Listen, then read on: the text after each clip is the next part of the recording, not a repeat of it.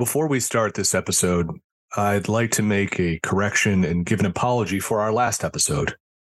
In our House of the Dragon episode, we misgendered Emma D'Arcy, who is a non binary actor that uses the pronouns they, them. While this was not intentional, we apologize to Emma D'Arcy, as well as the trans and queer communities, for this mistake. Pop Break will be donating to the Trans Education Network of Texas a charity dedicated to furthering gender diverse equality in Texas through education and networking in both public and private forums. I will be personally matching this donation.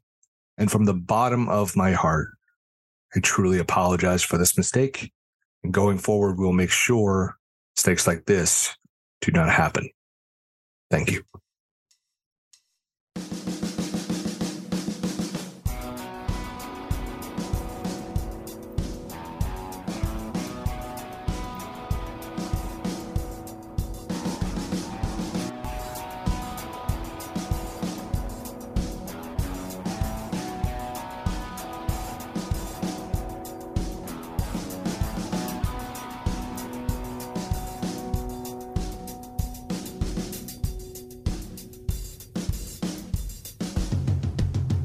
Hello, everyone. Welcome to the 132nd episode of the Socially Distanced Podcast, the flagship podcast of the popbreak.com.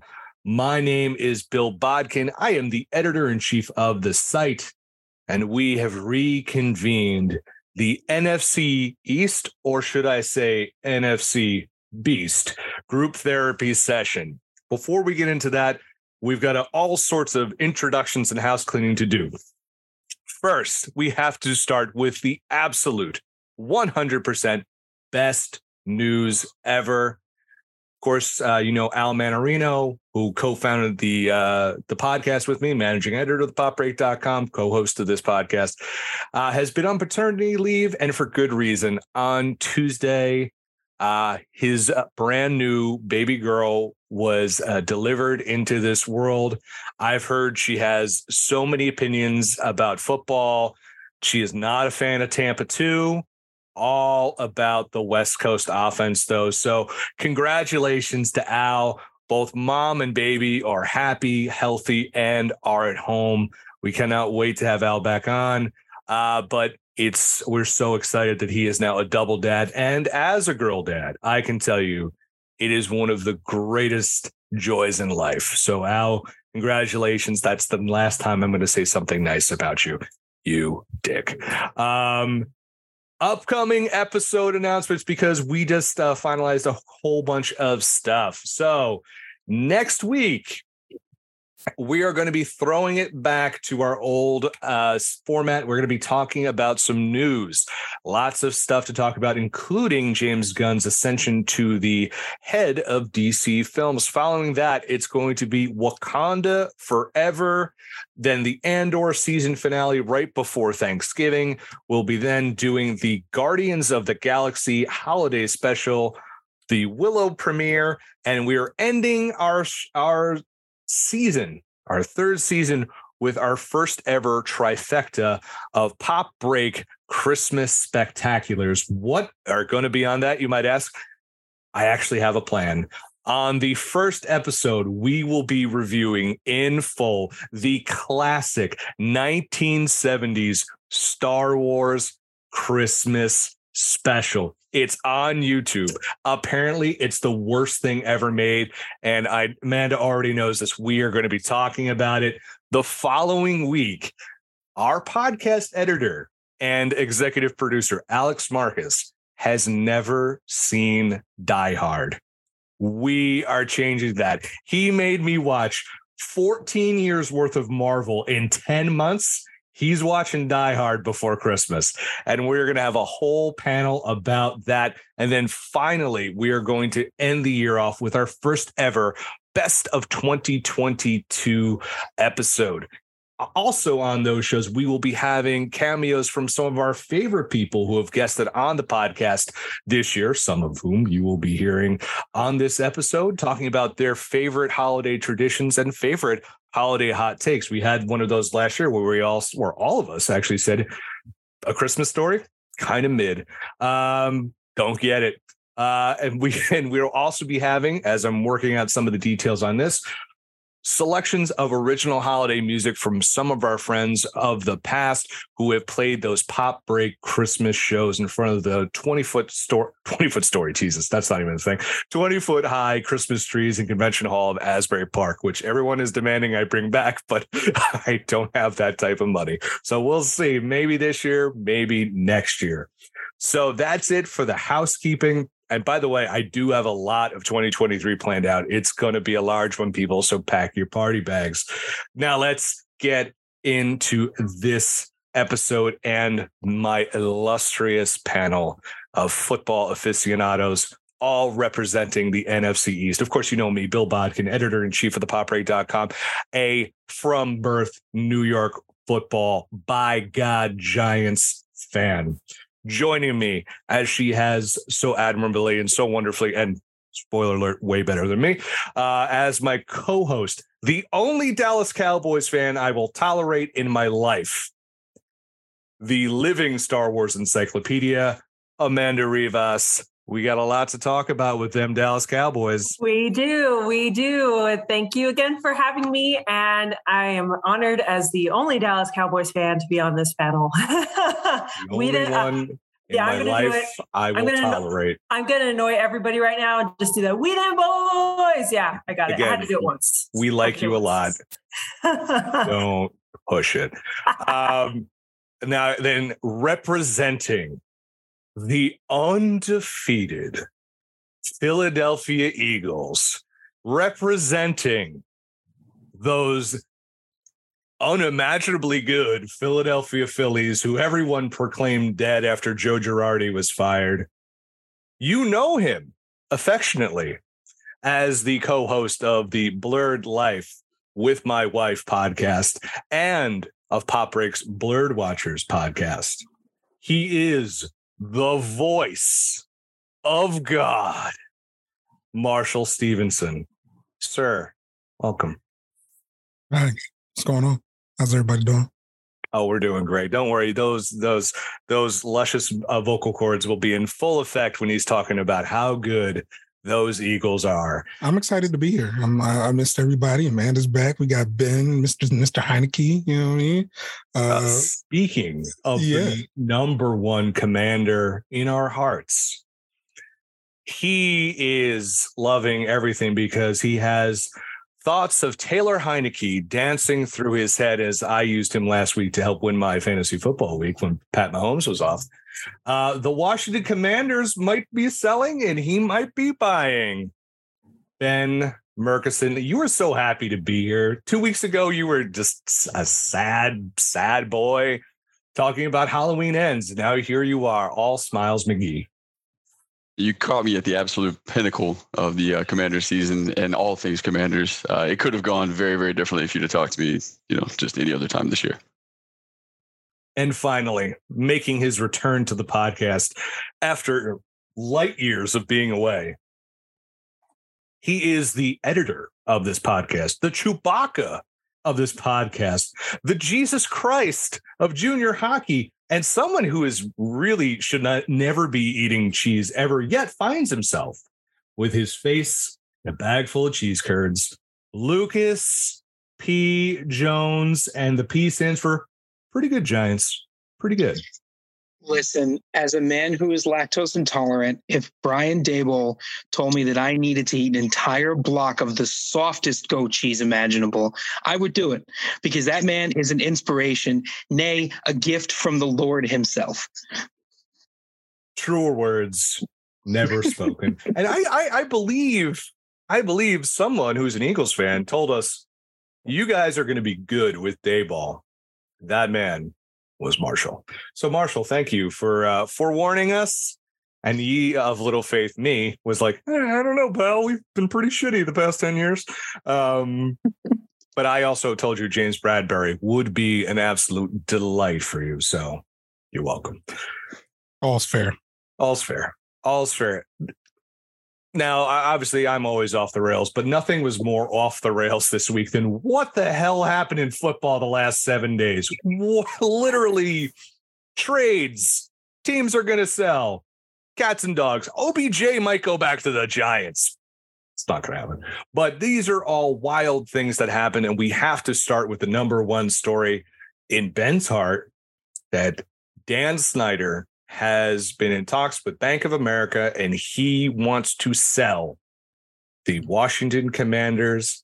Names rumored as per- potential owners, a joint venture between Jeff Bezos and Jay Z. I mean, either one of them could probably buy it on their own, but you know, they don't want to spend all their money. Um, guys, I'm going to make this analogy if you're a basketball fan. To me, Dan Snyder is the James Dolan of, of football owners. Terrible decisions. No one wants to play for him. I don't know if Dolan, I don't think is as uh, allegedly wildly problematic as uh, Dan Snyder, though. Um, do we feel that Dan Snyder being uh, out as owner will be what's best for business for the Washington Commanders? Ben, I'm not even going to start with you because I want you to fully just end it for us.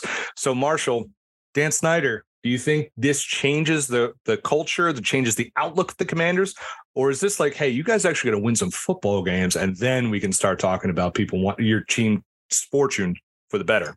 That was a terrible line, but you know what I'm trying to say. Yeah, I don't trust Snyder. Um, I don't think he's good for the league. I don't think that. I mean, really, the the league is is full of owners who are very probably mm. got some skeletons going on, and I'm just trying to figure out what he's trying to get out in front of also, we need to figure out if he's selling the entirety, the entire stake of the team, or is it just um or is it just like a a minority stake? And if that's the case then he's still you know majority owner and you know this this conversation is moot. So there's a lot of stuff that needs to happen before i congratulate any of my any of my commanders homies. Uh, but he's definitely been a stain on the league for a long time and i feel like there could be somewhat of a reckoning coming because there's a lot of old money involved in NFL. And if these things start coming out, uh, who who knows? Who knows? So it's gonna be uh it's gonna be interesting. So you think Dan Snyder will try and uh, burn the world as he's on his way out, and we'll try and, uh, or do you think that's just a bunch of uh, just a bunch of hot air? It's it's it's not my franchise. So I want I know one thing, and it's going to be interesting either way. Uh, but I do feel like there is some things that uh that are going to come out. It's getting harder and harder to hide things in today's day and age. Mm-hmm. Um, and these men have been very powerful for a very long time, and they've been doing things. And I'm sure it's not just him. Uh, we saw what happened last year, or the season before that, with um, with uh, Chucky. Um, I can't think of his full name right now. He used to be on Monday Night Football, but uh, uh, Jon Gruden. Jon Gruden. Yeah. Um, but yeah, so you know, there's there's a lot going on in the NFL behind the scenes. So that's what I'm interested in. I do want to see him out, but I need to I need to hear him say that this will no longer be my team, and then we can start talking, and then we'll see how petty he feels like being, because I know he has stuff on other owners. Amanda, what's your thoughts? And uh, Marsh, uh, Marshall, as no surprise, brings up some amazing points there. Uh, what's your take on, um, you know, Snyder selling the Commanders? You know, Marshall brought up some excellent points because I wondered the same. I'm like, why now? was my question, and I, I, I was thinking that a lot because you know we saw what happened on the wrestling side of things with Vince McMahon mm-hmm. and the WWE, and a lot of this was very similar in terms of hmm. Usually, when a big move like this happens, what are you what are you trying to hide? What are you trying to what's what's coming out? Um, so that's definitely something to keep an eye on. And I'm really hoping I'm hoping Snyder's out completely because I mean you have this this this franchise with this very storied history. I mean, as a Cowboys fan, that was what that was the one thing we grew up with with was you know at the time of course we know commanders were, were known as the redskins and it was always you know this is the big rivalry for us this is right. this is our moment and so to me, I really do hope that Snyder's out because I want the commanders to have a chance because I miss those days. It's yes, I'm always going to love my boys, but at the same time, you you love you grow in a way to love the rivalry as well. And I mean, you have Heinicke who's blessing blessing McLaurin. Please, Ben, give tell tell him please. I need it, uh, Bill. Again, no hard feelings, but I need I need McLaurin to I need Heinicke and McLaurin to to to be blessed here. Um, but you see the promise that's there and the potential, and to to really see again a team I think we've all grown up with make a comeback would be would be great. I think just overall, I would love to see the Commanders turn around, make a good comeback. And yes, I know that their record hasn't been great, but I feel like with their history, there there could be some good potential buyers out there. That that helps having that healthy, you know, long term history. Agree with what you say, Amanda. Because uh, listen, Giants are doing well, Jets are doing well. That all of a sudden, you know, these older franchises start doing well, then everyone starts like everyone starts awakening, and it's good for business for those uh, cornerstone franchises to really come back and really mean something. And you bring that fan base, bring that excitement back. And of course, that all equals more money. LPJ, your thoughts on all of this? I mean, I think, I think ultimately, if he's out, it's going to be good. Um, I think you you gave him at least the benefit of the doubt with your heavy air quotes, Bill, of allegedly problematic. Um, I think he's wildly problematic, and I think everyone like him is wildly problematic. And it is the it's the old guard. You see it. You see it across not just professional sports, but all levels of sports. The the old guard is just still wildly entrenched, and the sooner they're gone, the better for all of us um, the players, the fans, the next generation. I will say this um, as a man who watches the ticker uh, very religiously, I saw something and then didn't hear about it after that was that he said in a quote that he has dirt on the rest of the league. Yeah, I said that, yes. And that if they try to block the sale or interfere in any way, he's going to turn over, quote, emails, phone calls, and text messages. Um, so I'm really hoping that that's true. Um, because I would just I would love to see that. I feel like we got robbed with the Jon Gruden stuff of really seeing some some cool stuff come out. So I would I would really like to see what what he's got on everyone. But yeah, I, I the happier or I'll be happiest when he's gone. I have yep. Now Ben, how yeah, how happy are you right now at the potential of all this? Is this like Christmas Eve to you? Oh, happy day. Yes, not the oh, only happy person. day. Oh, happy day. Man, I I thought I thought I was the only one who would sing on this podcast. I love it. We got to do a Yoda impersonation last week. We're getting to sing this week. We got to bring him on every week just to do some wild shit. Dan Snyder is everything that's wrong with humanity, and certainly everything that's been wrong with our franchise. Uh, and as Amanda said, took a once proud franchise and put it in the sorry state that it's been in for the vast majority of my life. Um, but then, as Marshall pointed to, it's one of those I've heard this a million times, and I'll believe it when it actually happens type situations.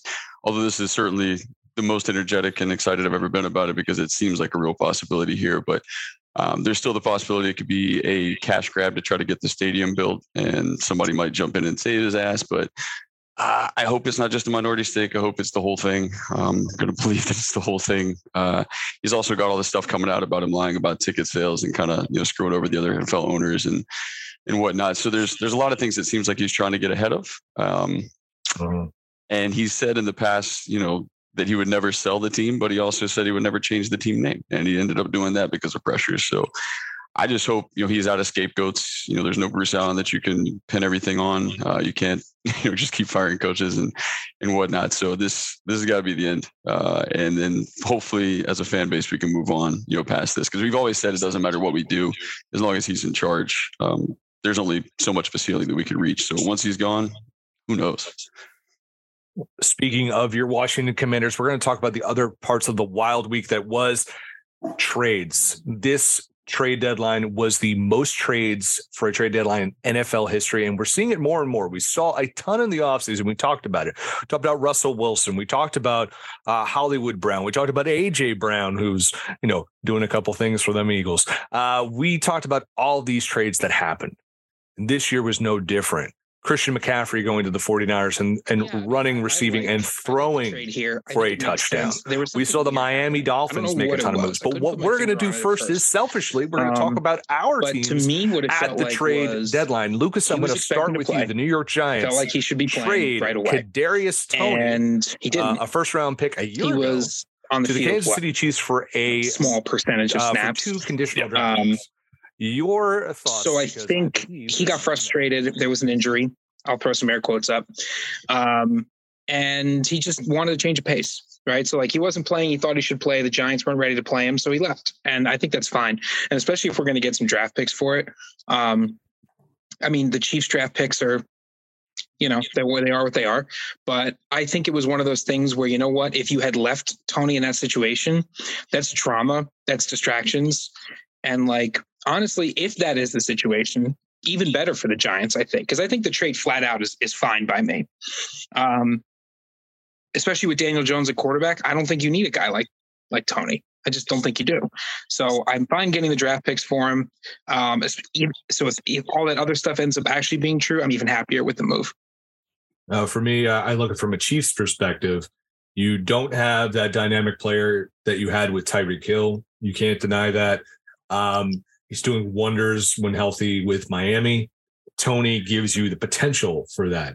Uh, I never Mhm. thought Toney was the. I tried convincing myself he was a good pick for the Giants, but you know when you don't trade down and you skip Micah Parsons to take Kadarius Toney, ooh, Yeah. you can't, you cannot, you can. There, none, nothing could sugarcoat that medicine that you have to swallow. You just can't.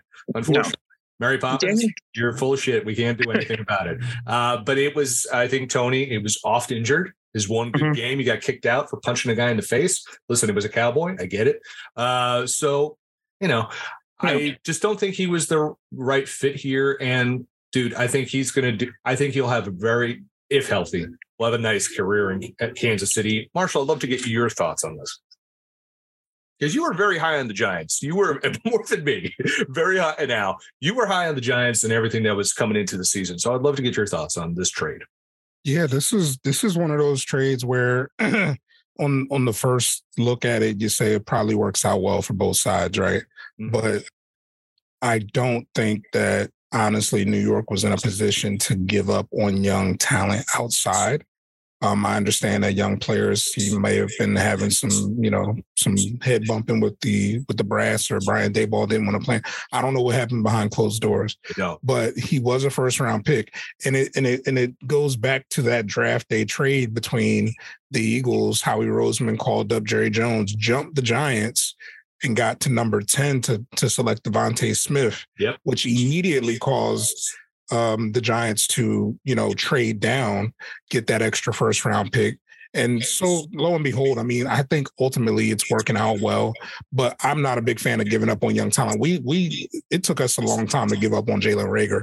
But what I am noticing from this this trade deadline is that teams are taking the Rams blueprint. Like, what what are we doing with these picks? What are we holding on to them for? Let's get somebody proven. Let's get somebody in here that we know has NFL talent.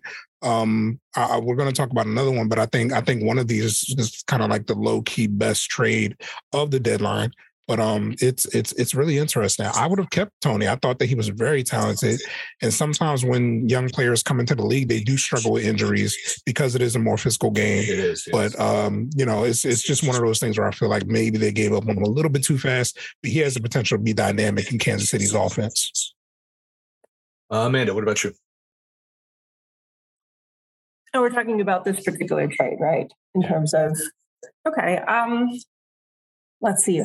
I'm going to be honest. I was really probably more upset that the cow completely different, but I was focused Oh, just yeah. a lot on the Cowboys because uh, just trying to figure out if we were going to do uh, what we were going to do in terms of I was hoping we'd pick up another wide receiver. Brandin Cooks was a name. Brandon, he was, but they we didn't want to pay him money, which I'm like, "Ugh, really? Eight- We don't 18, mil- 18 million guaranteed next year. So that's that's a big Yeah. price tag. Plus That's a big price tag. Plus uh, some high draft picks. I found out Well, I was hoping that we'd probably get Elijah Moore.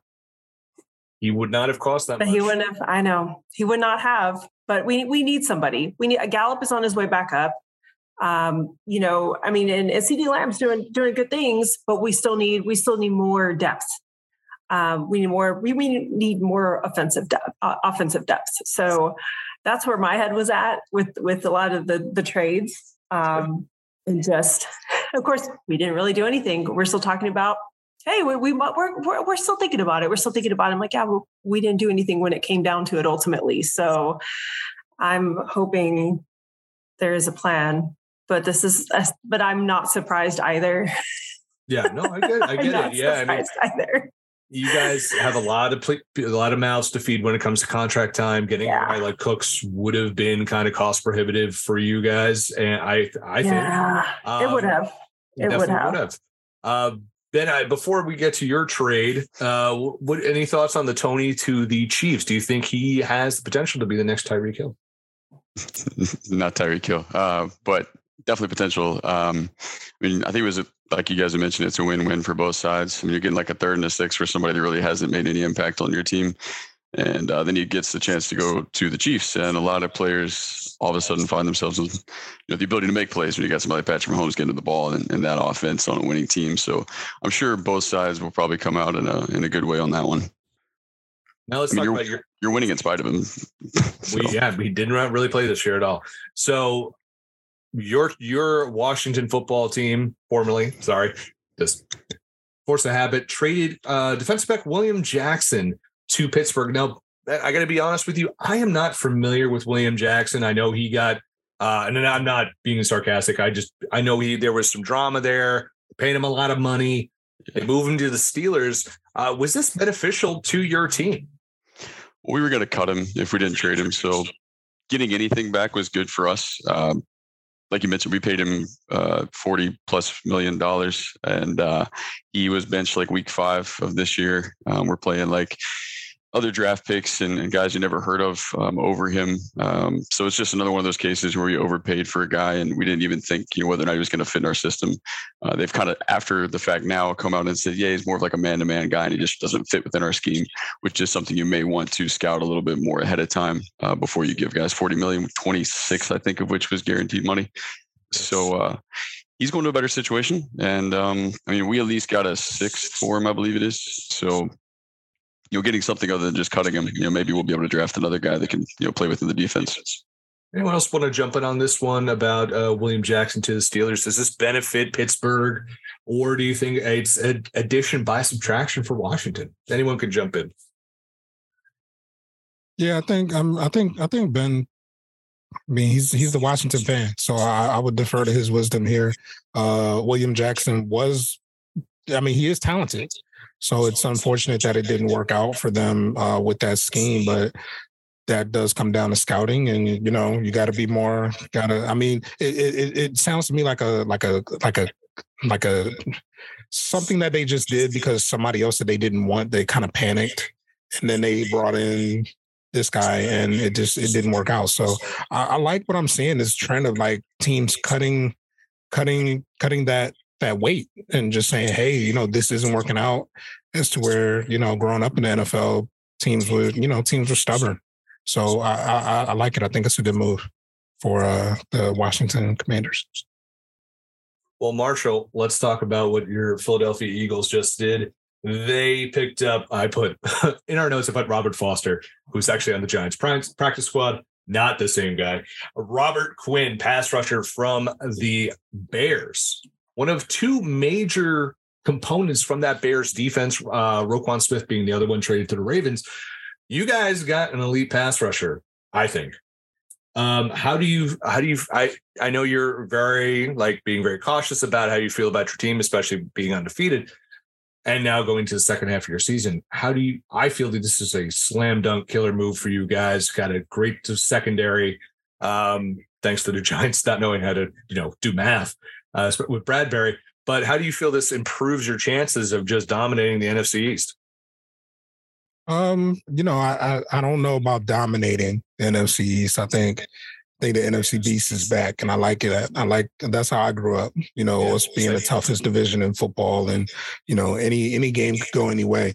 But um, what he can bring to us is is quality depth, and you know, if he can get back to form like he was last season, which you know, it's a different scheme. He's got to learn the plays. He's got to come in and learn people's names. I mean, he's a very humble guy, which I really liked from his um, introductory press conference.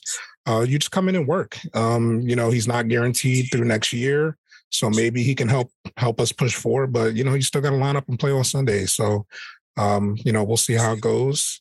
Uh, we needed the depth with Derek Barnett going down to an ACL earlier in the season, so we like to rotate, and uh, this is this is the blueprint. So hopefully it uh, it pays off. Lucas P, we've got to face the Eagles defense with our very injured offensive line. Uh, how do you feel about how do you feel about this uh, this trade for the Eagles? I feel bad. Um, I don't. I don't feel good. Um, I mean, here's your issue, right? Your issue is exactly that. Your issue is that in the in the last in the last game, we. I mean, injuries happen, right? But they always seem to happen to us, and they always seem to happen to our offensive line. Mm-hmm. Um, and I think you saw the immediate impact of it last week, right? So, what does that mean against a team that is already so good that is already so consistent, already so deep. I wish we had played the Eagles twice in the first seven games and not in the last seven. Mm, yeah, about that. Uh, yeah, about that. yeah. Well, after the rest of the NFCs, how do you feel about the Eagles strengthening their defense, or do you feel like your team has a good shot against the Eagles this year? No. Immediate knee jerk from Ben. Amanda, how about you? Do you think them boys got have the guns to go against that vaunted uh, Eagles defense. And I mean vaunted in not a sarcastic way. I, if I was saying vaunted about the, the commanders, you know I was joking.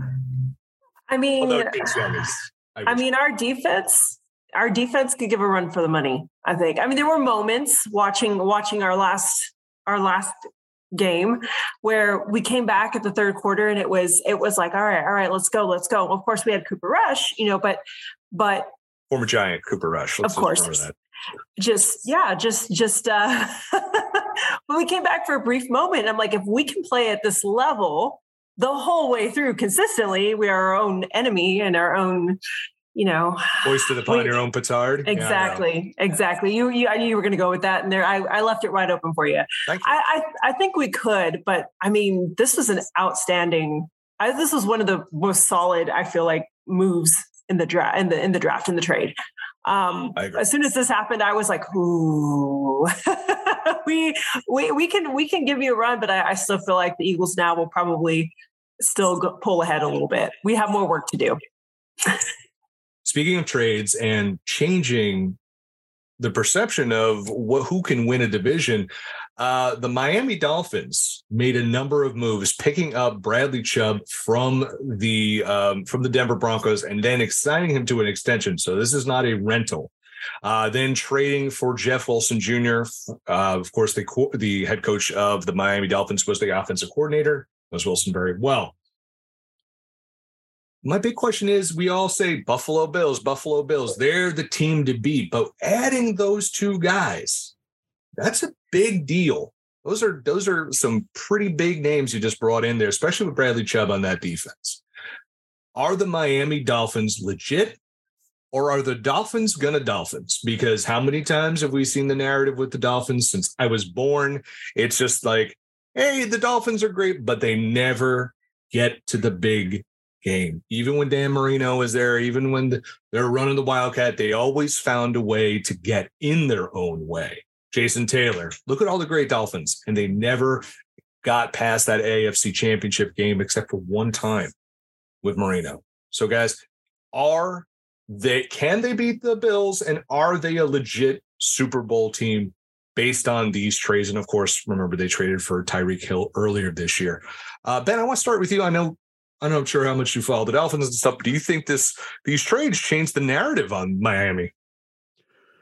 Well, uh, I mean, I appreciate it anytime a team goes all in, which clearly the Dolphins are trying to go all in right now. Um, and I mean, they've already beaten the Bills the one time they played them, but then I don't know. Uh, I, I, think you know what Tua. Tua obviously sets the Dolphins apart, and I mean, I think that they can challenge the Buffalo Bills, but I still feel like the Bills are by far there's still a gap there that they're not going to be able to fill in this year.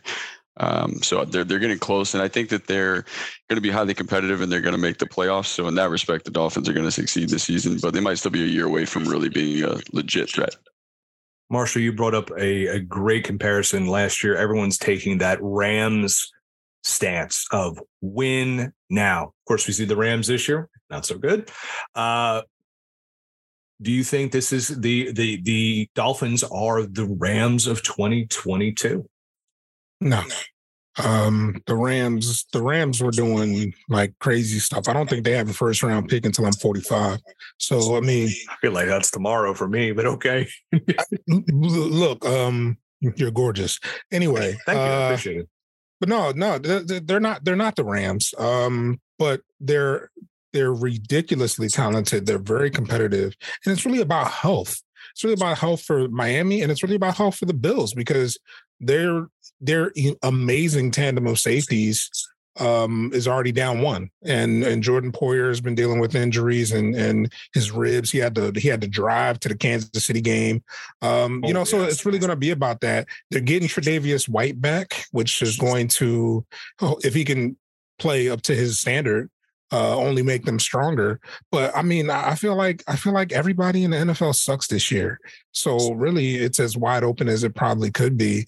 Um, you know, any any given Sunday, a team can beat you. And like like Ben said, they've already lost once to Miami in Miami with injuries. But at the end of the day, you still got to line up and play ball. Of course, it's the undefeated guys team that says everybody sucks.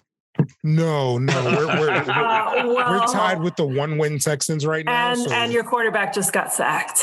Oh yeah. man, Amanda yeah, just right, right just got sacked. That's Don't worry, I, like, I killed Ben's hopes and dreams a week or so ago. I'm like, hey, do you have Mark Andrews? Yeah, he's done, and you're just like, God damn it. Yeah, I, I, I, am sorry, Ben. I, I, again, I hope you do well this week, but I, I kind of, I, I'm starting likely, so I, I, I need Andrews to take a chill, take a take a back seat at least um, this week for me. Lucas P.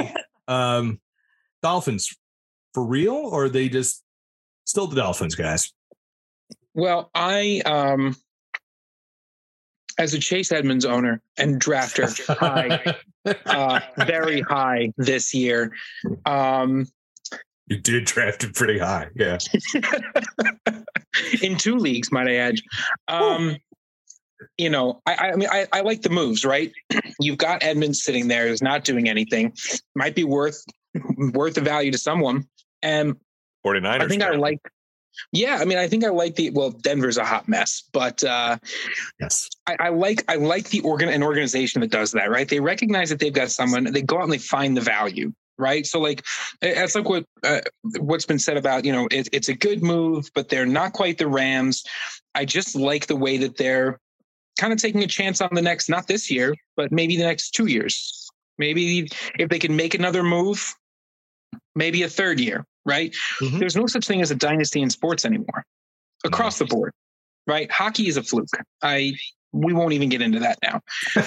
but no one cares about hockey, Lucas. We know this. Yeah, no one, uh, no one at all. Uh, but I, I just think that because there's no such thing as a dynasty, this is what you have to do. You're either going to be good in the next two to three years, or you're going to be tanking for somebody. That's unfortunate, but it's another it's a good move by the Dolphins organization. I think it'll be I think it'll be healthy. I think I think Chubb actually said he was excited for like a bit of a fresh start. So um, that's always good news. Yeah, Amanda, you close us out. What do you think? Dolphins are they are they for real this year, or uh, is it uh, wide left laces out and Dan Marino can die a gonorrhea and burn in hell? don't know if it's that it's that bad, but um, but well, Miami. I, I, I, have no I have no middle ground, guys. I know, so um, Laces out. You know, you know, I, I really feel like it's you know, Marshall brought up a good point with health. Health is going to be the big the big thing. I mean, you you saw Tua at the beginning, you know, just just really just skyrocket, and then of course what happened with him was unfortunate. Yeah. You know, it was rough. Us. We all were watching when that happened. Yes, and we were all on the podcast. I mean, just all the podcast when that happened. And it's just, it really is. It comes down to health. But I also feel like Miami is is making moves right now that are, again, like Lucas brought up, very, or, almost like laying a good, better foundation. And I think it is a smart strategy in the long run to do that because, you know, they're not the Rams. You don't see them. I mean, yes, they they, they are making moves where they're it is strengthening their current team, but I also do really appreciate that they are thinking ahead and planning ahead. And you have somebody in Tua that you can build. You're giving him the pieces that he needs to build. And that's what that's what Miami needs to do to be a good team and to to to get out of the Miami curse, if you will, or the Miami you know mindset. And and I, I like really Miami like, mindset. That's a good one. Thank you. Yeah. Um, but yeah, Miami mindset, you know, where everyone thinks that, you know, knows that. It's well, they, they get they're they're good for a while, but they they can't quite make it to the top. And me, I feel like we're finally seeing moves that are maybe going to get them there. Yeah. Again, it's not going to be this year. It'll be, I think, I think in the next two to three, we may see them if they keep, I, if they make moves like this, smart moves like this, and really utilize and develop the talent properly. I think the big thing I, I have a few friends who are Dolphins fans. I said I worry about two guys on your team. Worry about Tua's health. I worry about Mostert's health because when those guys are going, you can't stop them. But they're very injury prone. And I would rather again, I've said this, I said this off air to a lot of people. With Tua, if anything remotely close to an injury comes happens to him, I would love for him to retire and live a very happy life. Uh, because that man deserves it after that injury, which was one of the sickest things I've ever seen in football uh, or any sport, to be um, outside of pro wrestling where people break their arms and weird and legs in weird ways which we won't talk about because they're just gross. So that's the thing. So that's i i i think it's up to them. It's up to those two guys. If they stay healthy they're to be real good. Another team we mentioned them already the 49ers now a lot of people were talking about the eagles and this is not a slight on the eagles but you're adding christian mccaffrey that frees up so much of that offense. Now Brandon Aiyuk can be out there, can be out there with Deebo Samuel. Both of those guys helps, I think, helps George Kittle, helps Jimmy Garoppolo. I think the 49ers now move into the conversation that they could easily be the number one or number two team in the all of the NFC and potentially head to back to the Super Bowl. Um, Lucas, I'm going to start with you. Do you think I'm overstating things as I often do?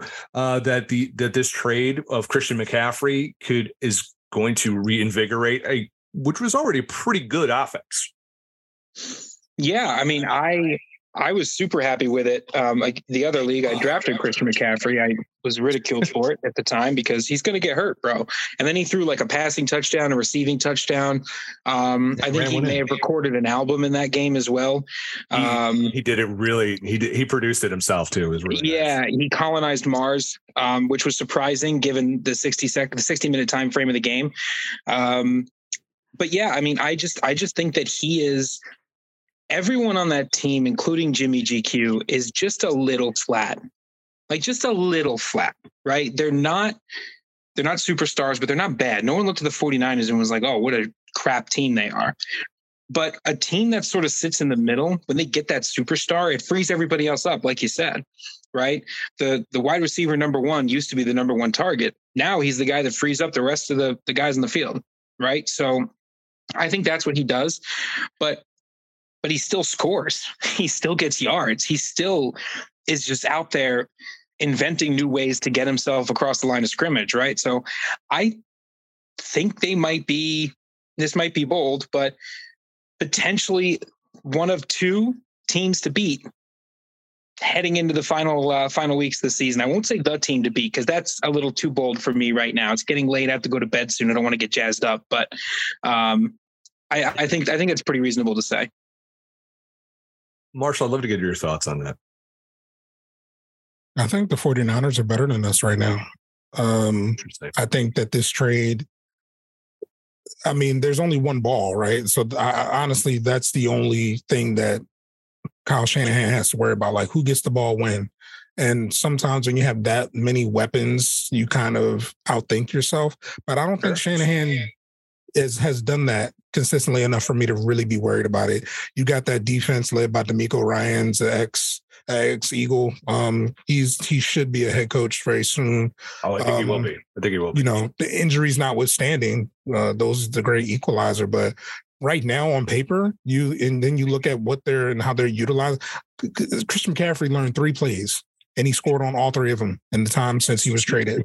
yeah, and did. and so it's it's it's really damning to the rest of the a weak NFC. Whereas though it could it could be, you know, if I'm if I'm if I want to be generous to us of 49ers, Eagles, NFC championship, I mean, that would I'm I would be happy with that. But also I don't think that we're I don't think that we're close to them right now. I, I think that they are far superior from a team perspective. And you got Kittle, you got Aiyuk, you've got Deebo, who's a beast and can take it. You got Christian play action is going to be a layup for them. And yeah, I don't, I don't know how you defend it. I don't, I don't care about your personnel. I don't, I don't know what you do. Amanda, I'd love to get your thoughts. I mean, you know, You've got the Cowboys who are always, you know, everyone says they're going to win a Super Bowl, but you know, spoiler alert, they don't. Um, kind of feels like the Yankees sometimes. Uh, Lucas and I know that thing oh so well. You don't want to see the private, uh, the the the DMs he, he Al and I have during the Astros series. That was a lot of swearing that I hope my daughter never reads. Um, what are your thoughts about the 49ers? Have they just skyrocketed with the addition of McCaffrey? Oh, I think and so. I also, by the way, they also have Chase Edmonds too. Yes. No slouch. Yes. As Lucas drafted him way too high in every fantasy. Yeah, because why not, right? He's already behind Mostert, and I thought to myself, okay, well, he's a little injury prone, and then all of a sudden, now he's behind the same guy but better. So Yeah. really, a stellar week for LPJ. As always, a punch right in the mouth. right, right in the mouth. I mean, I mean, McCaffrey alone, he's just he's a beast. And you put him in with these other beasts, and it's just, I mean, no time at all. It's always like you took just like fish to water. And there's so many offensive, uh, so many offensive weapons here that is just it, it's I mean, they are uh, they're going to be unstoppable now with McCaffrey. They were already already there. I mean, just on paper, and just you know, again, you've got Deebo, you've got Kittle. I mean, Jimmy G, he's he's he's finding his footing. He's getting there. Um, but I mean, 14 years into his career. He's Yeah. like, he's, he's you know, baby stepping, right? but I mean, you have all these other weapons that can that are making up for that. And now that they now that they're carrying him at this point, um, I mean, I just I really feel like they we could see them at, at the Super Bowl. Ben, you uh, you watch Kyle Shanahan be your OC for a number of years. Um, and I'm, that's not a shot. I'm just saying because Marshall brought the point of just he doesn't, you know, Shanahan. He brought up Shanahan before. You've seen this guy's offense firsthand. How do you think this? How by the addition of McCaffrey and Edmonds, how do, do you think this makes them just unstoppable at this point as an offense? Let's not go down that road of all the uh, great, terrific coaches that Washington's let walk out the door in Okay. favor of. I'll make you feel better. The New York Giants passed on Tom Landry and Vince Lombardi as their head coach. Yeah, but this all I have happens. no idea who those people are. No, You're right, Lucas. There's no rest stops named after Vince Lombardi in New No, Jersey. I have no idea. You've driven by a hundred times. No. Bad news for Lucas too is uh, Elijah Mitchell is coming back soon as well. So there's a Sure. Go there's ahead. a lot there's a lot of really good weapons on that 49ers Dunking his head offense. in And vat of cheese right now. Good to know. I'm gonna go. I'm gonna go drink another large strawberry milkshake. Oh, God bless you. Uh, but so, but, but yeah, I mean we Tons of weapons as everybody's talking about. Uh, Jimmy G, like they thought that they might be able to take an extra step with Trey Lance at the helm just because of his athleticism, coupled with the athleticism of all these other freak athletes they've got. They're gonna have to wait at least one more year to see if that's the case. But Jimmy G's still Jimmy G, and he's still the guy that got them almost there last year. Uh, he's throwing touchdowns, managing the game, getting the ball in the hands of people that can do a lot with it. So yeah, I mean the 49ers, there's three teams in the NFC that I think uh, you know have a shot, and they're one of them. uh, we're going to end uh, the positive side of our just thoughts on the NFL right now by talking about goddamn Geno Smith. you know, as the man who broke Eli Manning's consecutive record uh, for starts, that was a great move. But he has found, after just years of being in the NFL, starting for the Jets, playing for the Giants, playing with the Chargers, and then been the perennial backup in Russell Wilson, who we'll get to. Uh, for the Seahawks, and they traded for Drew Lock to be the starter. Yet here's Geno by God Smith, who's just killing it right now. So, guys, um, my thoughts, uh, your thoughts are the Seahawks as the they kicked the shit out of the Giants this week. Um, are the Seahawks for real? And what do you do? Is a two part question. What do you do if you're the Seahawks next year? Do you extend Geno Smith if he's playing this year, or do you look to invest in a, in a rookie quarterback? Uh, Amanda, I'm going to start with you. What the hell's up with Geno Smith? Whatever it is in the water, they just need to keep giving it to him. I mean, I was just as surprised as ever. Uh, you know, I'm, I'm same thing. I'm like, Chino. I think Ben. I want to say. I think he had he had like a week. I think when you and I had our our matchup, I was like, I'm just here going, what is happening here? Um, you know, this is one of the, the questions I have to really, really think about because you want to ride the momentum for as long as possible. Oh man. I mean, I, I would just say ride it out. Just just go with it as long as he's got the juice. You know, it, it, you just it's just one of those things when somebody's like hot, you just go with it. Um, and I mean, I think it is smart to invest in a rookie quarterback too. I mean, you you should, but this is just the moment. I think this just this is Geno's moment, and we just go with it. Why not? I mean, you know, Marshall, uh, you know, Lucas have brought up very good points. I think about you know, there, there's no dynasty. We have injuries. You know, uh, uh, this everything is so variable in the NFL right now. There's really no major. There's no dynasties anymore. There's no consistency. Every you know, it's just yeah. sometimes it's just luck of the draw, and I, I feel like this is his moment. Let's just just go with it. I agree. I think that if the Eagles, I'm sorry, if the Seahawks, I get my birds confused sometimes. Um, I think they have to go for it with Geno. And I think what you do is you make him the bridge quarterback. I think maybe put him on a short term deal, draft. They're going to, they, they're not going to have a high draft pick, but they have a lot of draft picks from the Denver Broncos. Why not trade up why not get some of these good quarterbacks that are in this draft and let him sit behind the Geno Smith learning tree? A phrase I never thought I would say in my life. Um, Marshall, Seahawks, are they for real? And what do you do? What do you do with uh, the curious case of Geno Smith? He's like he's literally like Benjamin Button. The older he gets, the better he gets at this point. Yeah, I mean, it, it really comes back to all of these stops that he's been on through injuries, and and what a story um, from a lot of people who, you know, frankly, just gave up on him. Mm-hmm. Um, mm-hmm. which you know, it's it's something to be said over the amount of patience that certain quarterbacks are provided compared to others, but a different conversation for a different day. I agree. Um, to answer the question, you ride with Geno. Um, there's no pressure. I don't know what his contract is like, but there's no pressure to sign him to a long term deal unless he's uh, able to walk away. Um, and at that point in time, you you know, the, the Seahawks are in a good position to just see how this season plays out. Um, they're they don't have a lot of expectations. There's not a lot of pressure, and then there is the the hesitancy of investing into a quarterback where there really isn't a lot of tape on him. So I mean, we we need to see how this matriculates throughout the season. It's not like it's Jalen Hurts where we got to see him all of last season, exactly. and now this season we're seeing you know the improvements and things like that.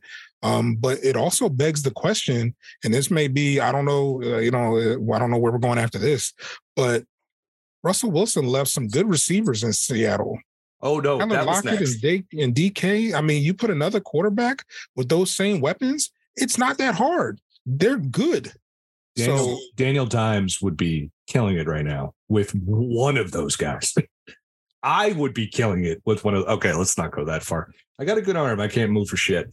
Um, ben, is is is Geno? Is are we seeing a little bit of Fitz magic here, 2.0, or do you think this is for real?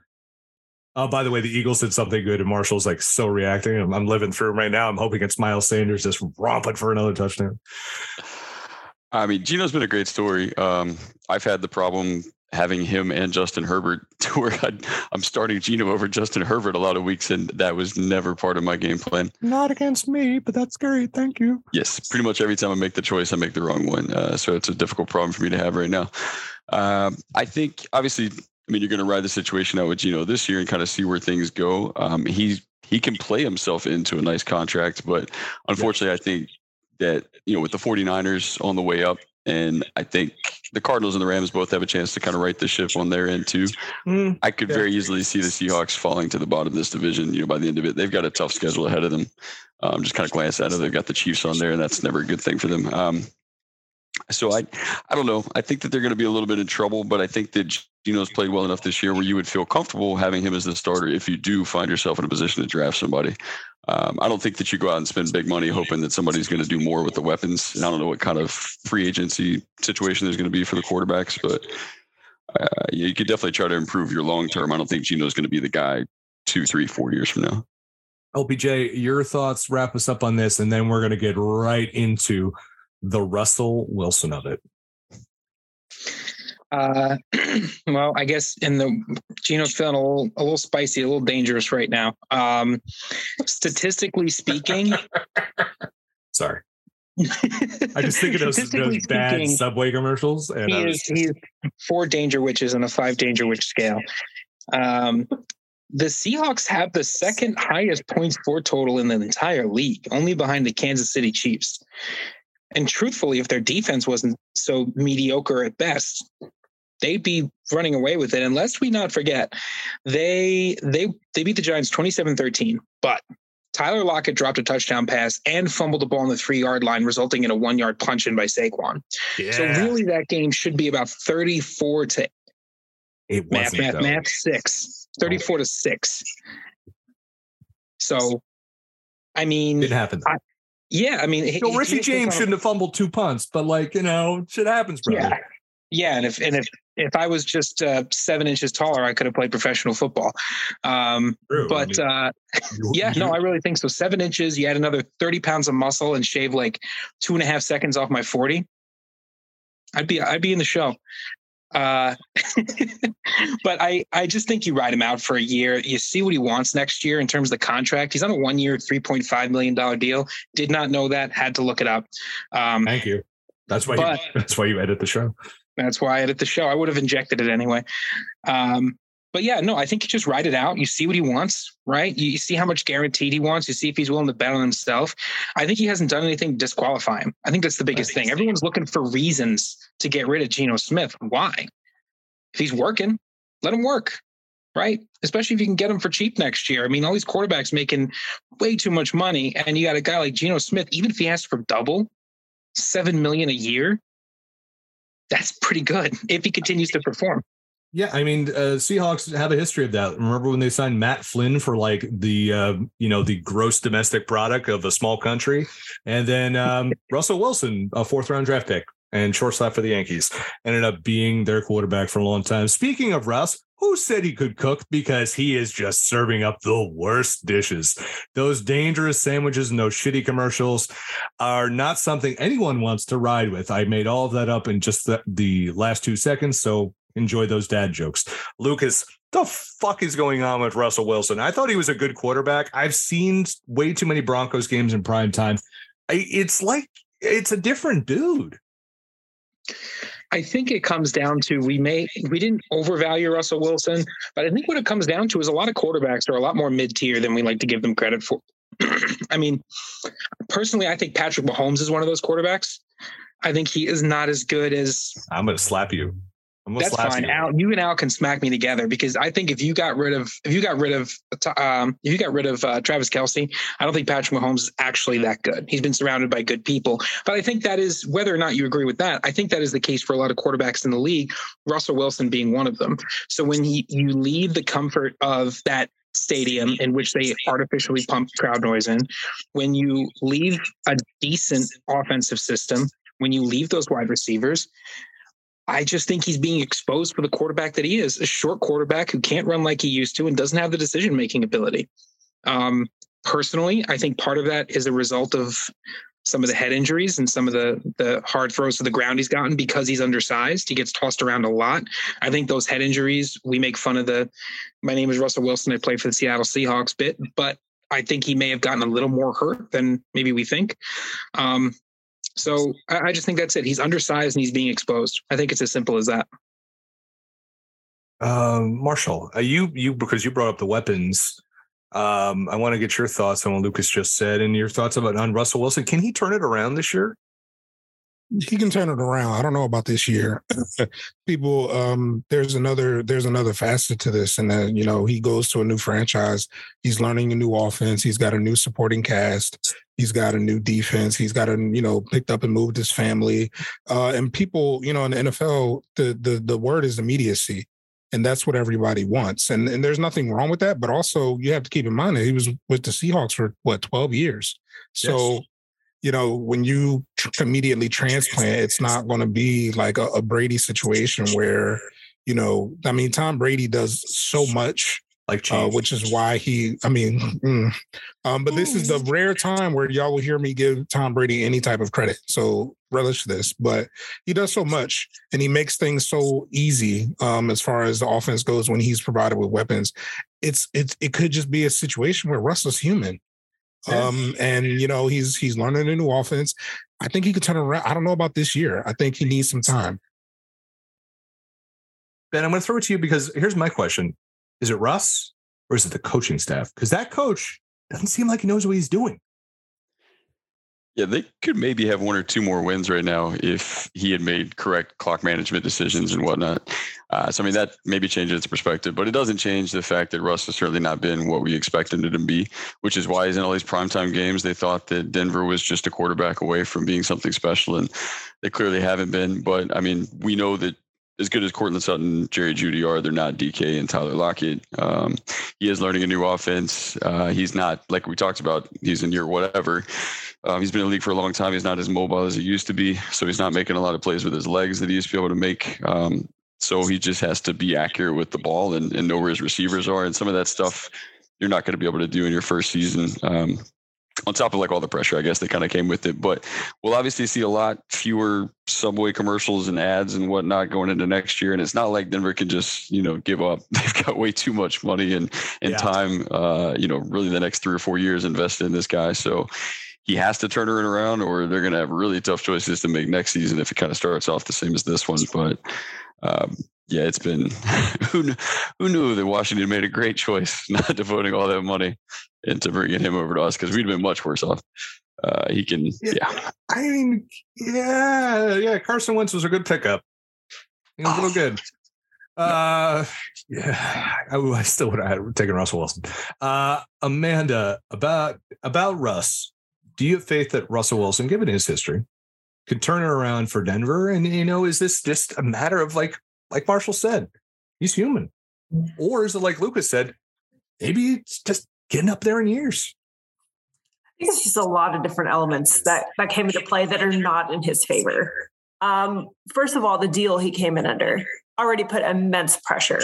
And so, I mean, obviously it's it's normal. It's normal. If you were any other quarterback that didn't come in with a crazy deal like this, I, I, really feel like, you know, he would have been given a little bit more slack because, yes, you still have to learn the weapons that you have. You have to learn your defense. You have to learn the coaching. All of those things, you, you know, somebody who has less pressure on them and who's less famous would be given a little bit more grace for. Mm-hmm. And not, not Russ, not Russell. They and and I think he is playing more injured. I mean, who's I mean, he's the quarterback that you know we all watched that. I think we were podcasting when they were playing probably the worst game on Amazon Prime. oh, yeah, that was that was awful. That was so bad. But I really feel like he was injured. Like you know, he he went off and they put him back out there, and I think he was injured far worse than expected. So I think it is a combination of this intense pressure that they're putting him up on, you know, kind of this pedestal like, you know, Brady or Rodgers. And you have these, you know, you, eh, there's a little less grace there because he's not at that level. He's not. This is um, not like you're saying. This is not Sam Darnold going to the Panthers exactly, and it's just like well, that guy, or or even um, oh crap, I totally forgot his name. Who was on the Browns? That guy yeah. Baker Mayfield. Baker Mayfield. Mayfield. Respect the commercials, Bill. He's an excellent actor. that was the only thing I could respect him for. Uh, I guess. Uh, yeah, like Baker yeah. Mayfield to the Panthers. Like if he was in the Broncos, people wouldn't be giving him as much shit. You're right. Exactly. So I feel like this there's that. I also feel like the injury aspect is part of it. His age is part of it as well. I mean, there's there's all these different pieces that again are just are not in his favor. But I I, I feel like if he can properly acclimate and I think even get stronger coaching because I think that that is a big part of the issue is the coach and the caliber of the coaching staff. I mean, just you know, I'm I'm I think those changes need to be made. But but I think Russell has the potential. He has the experience. He could. He there is hope in Denver. I feel like. Um, I just think there's it's just not going to be this year. Maybe not this year or next year. I could see it being in the next two or three. Probably, I would even see it probably before the end of his contract. they have no choice. They have to do something, but it is going to take, there's some big things that need to be fixed. And some of them you can't fix. You can't fix the injuries. You can't fix the age. You have to improve everything else around Russell. and that's going to be what it is. Is everybody else is going to have to step up. Um, he can't be the only one doing high knees in exactly, the aisles. Exactly, exactly, exactly. He only, he only goes to the bathroom once a week. Uh, exactly. it's it's wild. It's a thing. I don't want to talk about it, but part of me does. Uh, Amanda, this is uh, the next part I want to talk about quarterbacks who are struggling. You and I have talked a number of times offline about this, about Tom Brady and Aaron Rodgers, mm-hmm. two of the all timers. I, mean, I have my thoughts about Tom Brady being an all timer, but you know, things and things. Um, two guys who are struggling right now. I want you to talk about Tom Brady first because you had a very unique perspective of just because you think the personal life is what's really what is the root cause of all this, right? I think it's a big part of it. Brady's head is just not, it's just not in it right now. And I mean, you know, when you go through a divorce, you're you you go through the motions. Your head is not in it because there's so many things to iron out. You're overwhelmed by a lot of details. And of course he's got the publicity aspect of it as well. So i mean you're you're doing all this in the public eye. Um, but i do feel like too age is part is part of it. You know he's not going to move around as much or he's going he's taking he's being very cautious and it's understandable.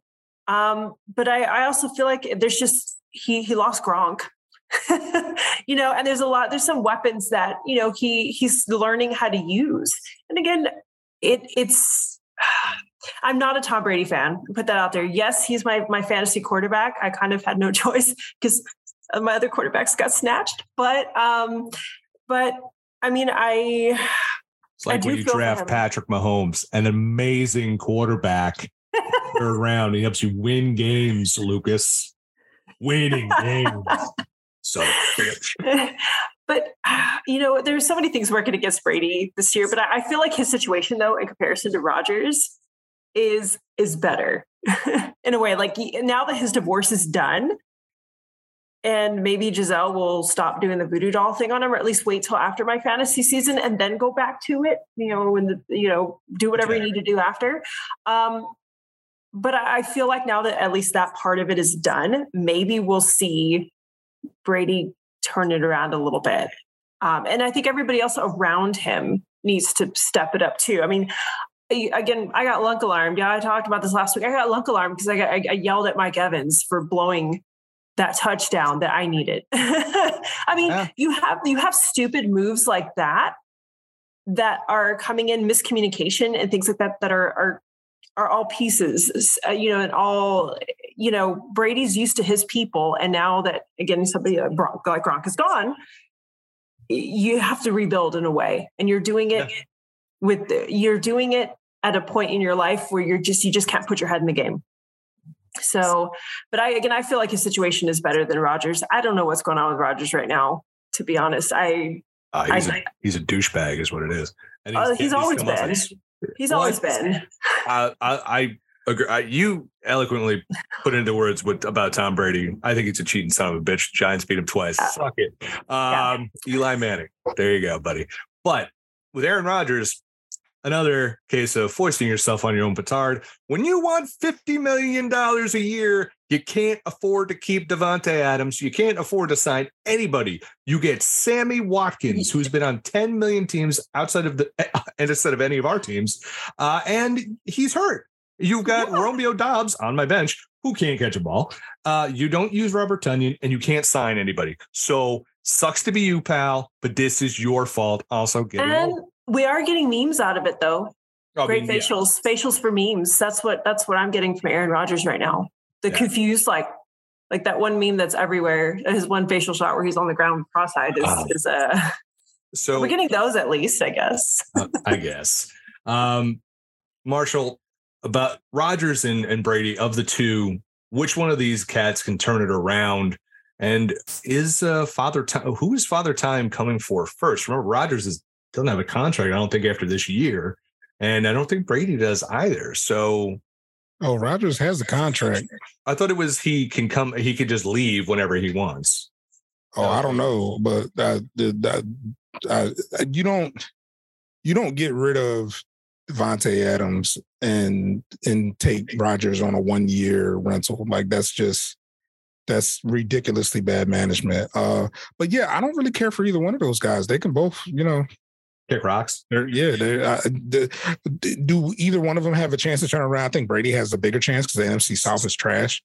Um, and also he has actual weapons to throw to, which is some some you know sometimes important in football. Um, so yeah, uh, I, if I had to choose one asshole, then that one. Uh, but I mean, he's in a bed also that he made because he tried. He should have retired. His family was looking forward to having him around. Then he said, "No, what? Common Core. I don't like this shit. I'm not doing it. Oh, Uh, I right. unretire." And now Gisele's just like, "Oh, you thought it was a game? Okay, wait till the middle of the season. Bang." yeah, the, the new math really sucks because I was bad at the old math. This is not better. Um, as Lucas is like, as someone who teaches, uh, As someone who teaches the Common Core math, it's not that hard, Bill. I can tutor you if you'd like. I took algebra one six times. Didn't do well anytime I took it. Um, so anyway, this is I'm I, I'm a writer, not a mathematician. Um, ben, um, two guys who kind of suck as you know personalities. Rodgers, Brady. I know you take them on your teams in a heartbeat, but uh, you would stop it. You, I, I didn't disagree. oh, yeah, you gave me a look, and I'm like, yeah, what? You want Carson? I would like to win. guys? You would like to win a game. Um, who's the most fixable out of these out of these two guys? Because I mean, I, I mean, I, I understand what Amanda and Marshall are saying, but like at the same time, I'm just wondering: is is Brady just falling off? A, is he going to fall off the cliff?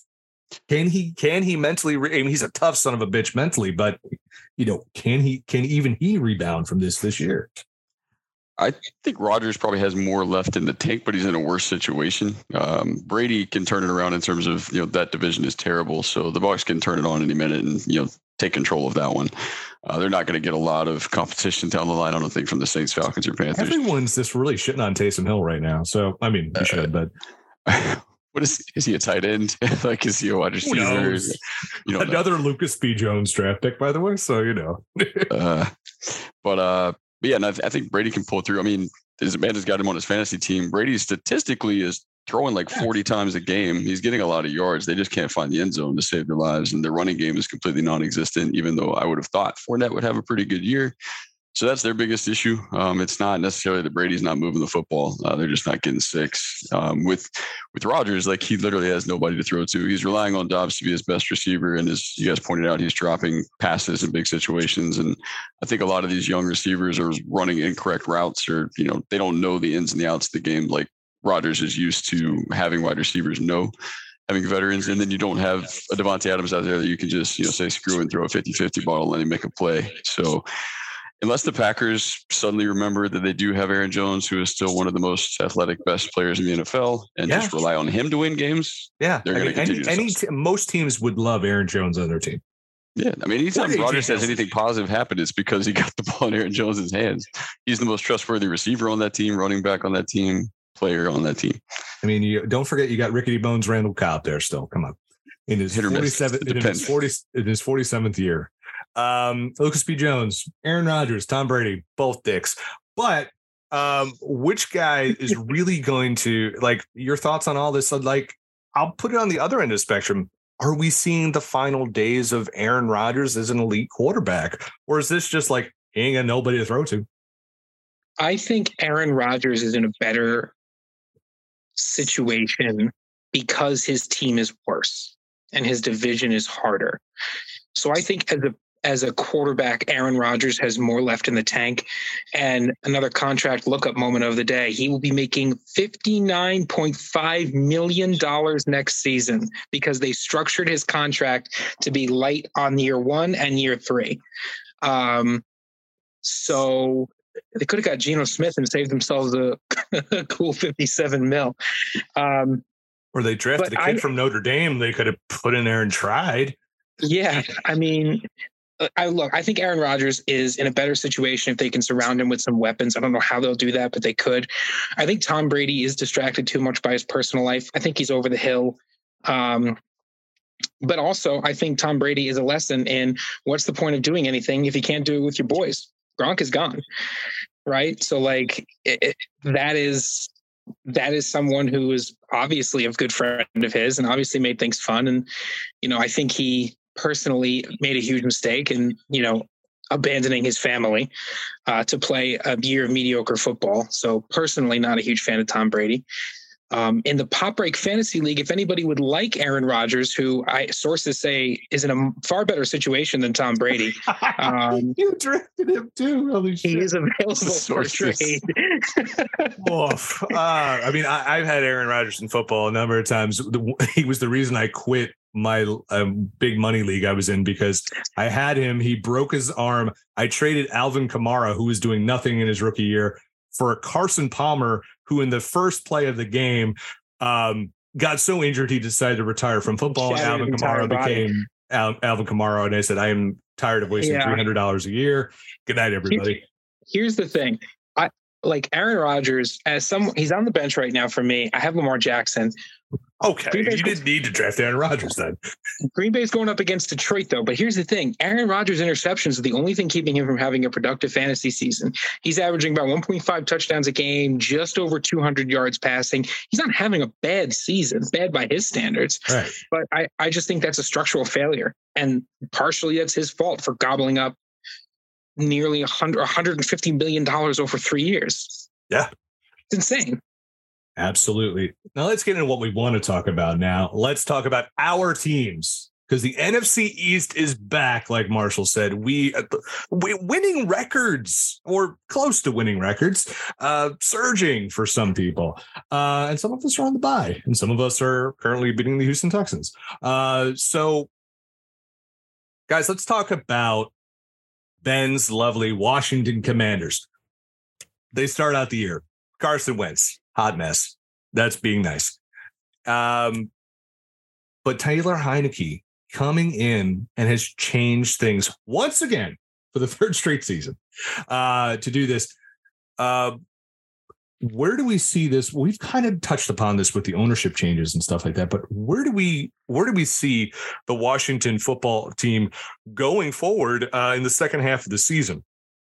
For me, I see them probably at the bottom of the NFC East because the Giants and other teams have had a better start. But I think they will end like they always do. There will be a they will come down to the wire to be eliminated from the playoffs. And I think they will if things go well and they have new ownership and new structure, I think they will draft well and I think they will return to future glory. They have great parts. I like I like their I like Robinson. I like McLaurin. I wish they'd throw the ball to goddamn Curtis Samuel. Uh, I like their de- I've always liked their defense. So I think there's a huge upside for Washington in the uh, in the next five years. I think there's a lot of growth here, and I think they kind of have to just say Heinicke's the guy because you should bench Carson Wentz for the rest of the season so you don't give up a good draft pick. Um, Marshall, I want to get your thoughts on the Commanders. Like, you know, we've you've got to play them twice a year. What do you see about these guys? Are they are they uh, they're going to be a tough team, or are they kind of what we saw in the beginning of the year, and that was just an absolute train wreck, especially when the Eagles sacked uh, Carson Wentz four thousand two hundred and fifty-seven and a half times in one quarter. oh man, I was at I was uh, short short aside. I was at a, a friend's Oh, this birthday. whole podcast is on aside, so Um, perfectly fine. a friend of mine had a birthday that Sunday, and we were watching it at his his uh his house. And his dad is a deacon, so of course, once the game starts, everybody's called in for prayer and to eat, you know, and and the game's on. So I'll go in there. His his father prays. Now, if anyone knows a black pastor, black deacon, whatever. The prayer can go long. I came back to the game. We sacked them four times, but by the time the prayer was over, it was ridiculous. um, With that said, they're well coached. Chase Young is back. They have Jonathan Allen. They have they have Payne. I mean, the defensive line is there, and we talked about earlier possibly some addition through subtraction in the secondary. Heinicke will make a play, he will. um, and and he's a little bit more cognizant in in the in the pocket. Um, he can get you some points, man. And you know, it's it's it's the beast is back, like we said. I don't I don't see any of our, our teams being an easy out um for you know especially within the division and if washington can get some more wins you know to you know together consecutively you know they could they could definitely be a problem uh, and i've always liked ron rivera i think i think he's a great coach Um, and they just, you know, they needed to they needed to, to sit Wentz down. I don't know why everyone has been so enamored with Wentz. He had a great season. I'll always appreciate him. I'll buy him a drink if I see him at Maggiano's. But at the same time, it's a nice restaurant. Like that guy. And and and that's okay. Yeah. I mean, listen, Maggiano's good Italian food. Buy him a glass of wine. Why not? It seems like a classic guy. Did good for the community in Philly. I don't dislike Carson Wentz, the dude. Carson Wentz, the football player. You're like, you've made some decisions in your life, and I don't get it. Uh, Amanda, you've got to play them Washington football teams, uh, Commanders. I keep calling them the wrong name. Um, yeah. how do you? Is there upside with this team, or is this just Heinicke got lucky for two games? I think Heinicke has a lot of potential. He has a lot of potential, and and I feel like it's one of those moments when you strike while the iron is hot and you stick with Heinicke yeah. I mean, you're going to see magic happen. They have, I mean, we talked about this at the beginning of the year too. We talked about the the, the weapons that the commanders have. Yeah. I mean, again, I, I love McLaurin. I'm sorry. As much as as much as I know you want Curtis to get the ball, it's not going to happen. I, need those. I need those a lot. He gets like 20 yards. He gets like seven receptions for 22 yards. I'm like, what? Make it more. I, I, I need my points though. You're He's already killing me. You're already killing me though this week. So, but but honestly, just already it's a good start. Um, but I'm really honestly, I'm happy for the commanders. I, I, really am. Again, you know, I mentioned it earlier. They are our storied rivals, and it's so good to have just to see them come. You know, again, I think in the next five years, if they stick with Heinicke, please, please, please. I have no issues with Carson Wentz as a person. I'm sure he's a very nice guy, but ride the Heinicke train, ride the magic, and just let it happen. And I think you know all the tools are there, the coaching is there. If they can get rid of Snyder, you know, you know everything is there for them to come back to glory. I think again within the next five years. Um, I agree that they're going to be at the bottom of the NFC East because again they had a weak start.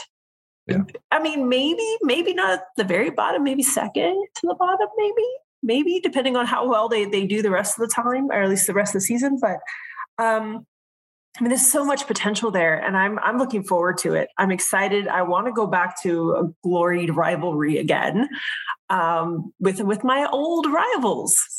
that's what it's that's what it's about. I want good football, y'all. That's what that's what it's all about for me. Amanda, just to summarize what you're saying, like a, a wise prophet once said, "Come on, ride the train and ride it." Exactly. And as a Quad City DJ's quote, you're goddamn welcome. Um, sorry, I couldn't keep a straight face after that. Well, I wanted you to sing the "Come on, ride the train." Come right, yeah. Uh, no, I mean, it was like have, somebody else had to sing it. Uh, Lucas, um, what's your thoughts on them commanders? I mean, it it feels like it's all kind of there. Um, I think that Heinicke's the guy. I I mean, I streamed him in a different fantasy league Same. and now he's going to be my starter um, over Aaron Rodgers. Um, but you drafted him twice. what is well, your problem? So here's the thing. No. In this so you and Al are terrible at this. Listen, in the other league, I'm trying something new. What I'm trying in the other league is is losing, not, not giving a fuck about quarterbacks. That's what I'm trying. Um, didn't work. Um, largely, largely because Chase oh. Edmonds was my high running back pick. Lost him. Had to trade away Justin Jefferson from Miles Sanders to get any running back. He's, he's um, so we're piecing it together over there. But I like Heinicke. I think he does wonders for Scary Terry um, and Scary Terry owners across the country. Uh, so huge fan of that. I just I think he's dynamic. Carson Wentz, just a guy, just a dude.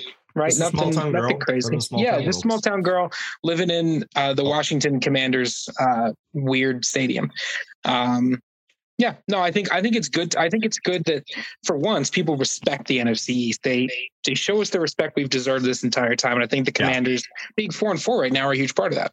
Uh, ben, uh, as you're throwing bottle caps at your wall, uh, can you just give us your thoughts on your Commanders? I know you're you're you're hard on your boys, and also uh, you know a Riverboat Ron. I mean, is he you know, do you see him as like the future of setting your team up, or do you think there needs to be a, a new mindset in there? Give us your thoughts. Close us out about them commanders.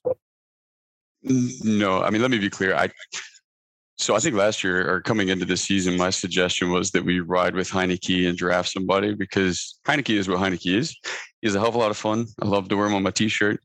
Uh, he's a thousand percent the right guy for the situation we're in right now. Uh, Carson Wentz was not mobile. Uh, he was getting sacked, not just by the Eagles, but by the Lions. I think uh, like four times in the first half. Like he just that was a hang. Those sacks actually were credited to the Eagles. Yeah, I mean they might as well. I think he was actually just sacked again right now at Maggiano's. So he Heinicke Robert is mobile. Quinn's just practicing. He's like, hey, I just got traded to the Eagles. I'm just gonna sack you. Just this is just practice. I'm sorry about your breadsticks, everybody. It's on me. Yeah, Heinicke is mobile though, so he's not getting sacked as much. Um, he's able to extend plays, which allow guys like you know Curtis Samuel and Terry McLaurin, um, Jahan Dotson if he comes back ever, um, to get open and I mean, he's got a guy like Terry McLaurin that's one of the best 50 50 ball receivers yeah. in the NFL. Sure. And there's been many occasions where Heinicke's managed to win games based off of that fact. Uh, he understands that he needs to get the ball out there to Terry. Um, I think I Facebook messaged you this lovely stat that I saw because Heinicke is a lot of fun, but he has more fourth quarter comebacks in the last two seasons than Mahomes, Brady, Stafford, and Wilson. He's got four. Uh, so he wins a lot of these games at the end. It's a roller coaster because I say he's not the answer long term because he doesn't have a very strong arm. Uh, he can't really throw the ball downfield that much. So he takes a lot of the underneath stuff and he does underthrow, you know, when he does try to go deep. And he's going to throw bad interceptions, but he's also going to make some, you know, what the fuck plays where there's no reason that he shouldn't have been sacked three times and he still manages to scramble around, die for the pylon, or, you know, throw deep to Terry, you know, to get the W. So, I don't think he's in any way, shape, or form like the long term answer. We knew that he wasn't, you know, before we got desperate and went after Wentz. I think hopefully the team will be smart enough to realize that there's not a bona fide better option out there that's affordable and you think is going to be the guy long term than just stay with Heinicke and draft. Um, so hopefully that's what we do because I hope you enjoy Geno Smith as your quarterback next year. I mean, you know, next, I don't in the next 14 years. I don't think that's going to happen either. Yeah. Let's move on to Amanda's team, the Dallas Cowboys. A lot of uh, like I could be overstating this, but a team embroiled in a little bit of controversy. You had Cooper Rush, former New York Giant practice squad member, um, fill in for Dak Prescott when he got injured, and he played pretty good. You also have, you know, Ezekiel Elliott, high paid running back, done a lot of good things for the Cowboys, but Tony Pollard is really killing it for them. Big question marks with the Cowboys. Uh, Marshall, we've seen the Cowboys always at the top. Oh, they're going to win the big one, kind of like the Dolphins, when I was talking about before. How do you evaluate these controversies they have, or are they not controversies at all? And where do you see these Cowboys going this year? Besides straight to hell. Yeah, they're um they're they're going to be a tough out for everybody. Honestly, that defense is going to keep them in games. I think the defense is elite. I think it's the best defense uh, by the numbers and by the eye test that I've seen probably in the past four to six years.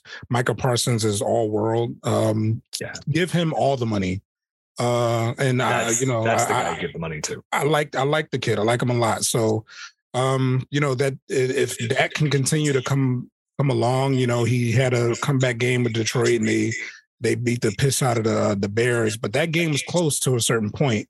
Um, you know, I, it's the Cowboys are frustrating because I want them to be good too. I just don't want them to be as good as us. Uh, I think the sport is better when the Cowboys are good. Um, which I think the sport is better when the NFC East is good because I think we have a lot of really important teams in our division, just like socially and, and culturally, but I just can't trust them. I can't trust them. Um, they they played their starters against our our practice squad for rhythm purposes and put 50 on us and then they lost at home to you know what at the time was an inferior team in the 49ers frankly so it's just you know it's really hard for me to call that. it i felt really bad about that um that them losing uh Lucas, uh, I know you are a you just love them Cowboys as a Giants fan, uh, but your honest opinion on the Cowboys. How about them Cowboys? Uh, they're fun to watch. I I love a good defense, and the Cowboys' defense is is pretty much second to none right now. Um, I got to watch them firsthand, obviously, take down the Giants. That was a really good game, a lot of fun to watch. I think the interesting question for them is what do they do about their their number one versus number two quarterback wide uh, running back situation? And like, I truthfully don't know. I'm I'm really sort of setting up Amanda to maybe answer that question because as an outsider looking in, it almost feels like it's such a breath of fresh air when you have yeah uh, Cooper Rush and Tony Pollard in. I'm of the opinion, and it might not be correct, but it is my opinion, and I'm going to stick with it. Um, that having too many superstars on a team is is really really detrimental to a team actually especially in in football um, and that if guys feel like they're entrenched if guys feel like they're the guy and they're going to be the guy and no one else is going to be the guy I, I, feel like they get a little stagnant and you lose some of the youth, you lose some of the vitality. And I use youth in air quotes. Uh, yeah, really, what I mean is you lose some of the, the freshness that maybe some of these RB2s and QB2s can give you. I mean, they're lucky their QB2 is Cooper Rush. But that being said, I, I think I think that's the big question, right? Is just like, is it a fluke? Should they be looking to shed some salary if possible? I don't really know, but I like the way they're playing. Again, it's good for the NFC East. I um, have been given the ethos by my late great dad of ABD, anybody but Dallas. Uh, but you also have to respect what they have. And Micah Parsons is just otherworldly. He's a great defensive. He's great. Um, and they do have talent, but the Cowboys always find a way to snatch defeat from the jaws of victory. Uh, they just they just find a way, and I don't. And I, I agree with Lucas. That was why I brought this up. Like, are they better with Pollard and Rush than Dak and Zeke? I don't know. I think I think Dak is a good quarterback. Zeke, I'm just wondering if all like I know he's young, but like he has taken a lot of hits and he's taken a lot. He's taken a beating over the years. Is, is some of that finally wearing on him? I don't know.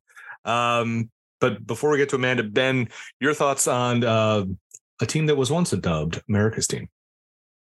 Not in my America. Yeah, I will say. I just love how pissed off you looked when you said it. Like, Not my America. Uh, is this is, is your America shaped the same way, or is it the is it the correct America, or is it gonna be like the the Commanders no, bugs? No, my America, my America has the Washington Commanders in Seattle. so. Yeah, so if people don't know, there was uh, there was some merch that the Washington Commanders put out there with the W from the Washington football team, but it was over the state of Washington, not Washington D.C. or the greater Washington D.C. area. Way to go, guys. So, uh, and we, Amanda pranked Ben on one of our podcasts by just taping that to her uh, her jug of water. Uh, so, Ben, yeah, your thoughts on them Cowboys? Yeah. Um, they, I mean, they do undeniably have a lot of talent. I think that they screwed themselves a bit investing a ton of money in, uh, you know, Dak Prescott and Ezekiel Elliott. Um, obviously, it's their defense that is primarily winning the football games right now. I would take a share of them in every fantasy league possible. I've got them in two, and I'm just not playing a defense this week because I refuse to drop them, and I don't have anybody else on my bench that I can. They're that good. Uh, Tony Pollard is a beast. Um, they still need Zeke too, but I think that Tony should get more carries per game. Um, but uh, you know, it's not bad to have somebody like Zeke as the you know spell you guy when you need to get a rest. CeeDee Lamb's good. Um, I don't know they're necessarily better with Cooper Rush, but it was pretty funny watching him win all those games and then, you know, have to sneak Dak back in there. But uh, Dallas will Dallas eventually, so I'm not worried about them. Uh, I do think that uh, they'll they'll find a way to lose late, so they'll make the playoffs. Uh, I think three teams out of the NFC East will, and no surprise, mine will be the one that does not. But uh, but yeah, I don't I don't think that they've got the special something that they need to go much further than that. I mean, I appreciate all the all the feedback on on Dallas. I mean, I I think you all made excellent points. And i mean just yeah even even though i saw ben you made that face earlier. I saw you. But um you know i you know i i love my team. Defense obviously micah parsons is magic. I'm gonna give him all the money give him whatever he needs.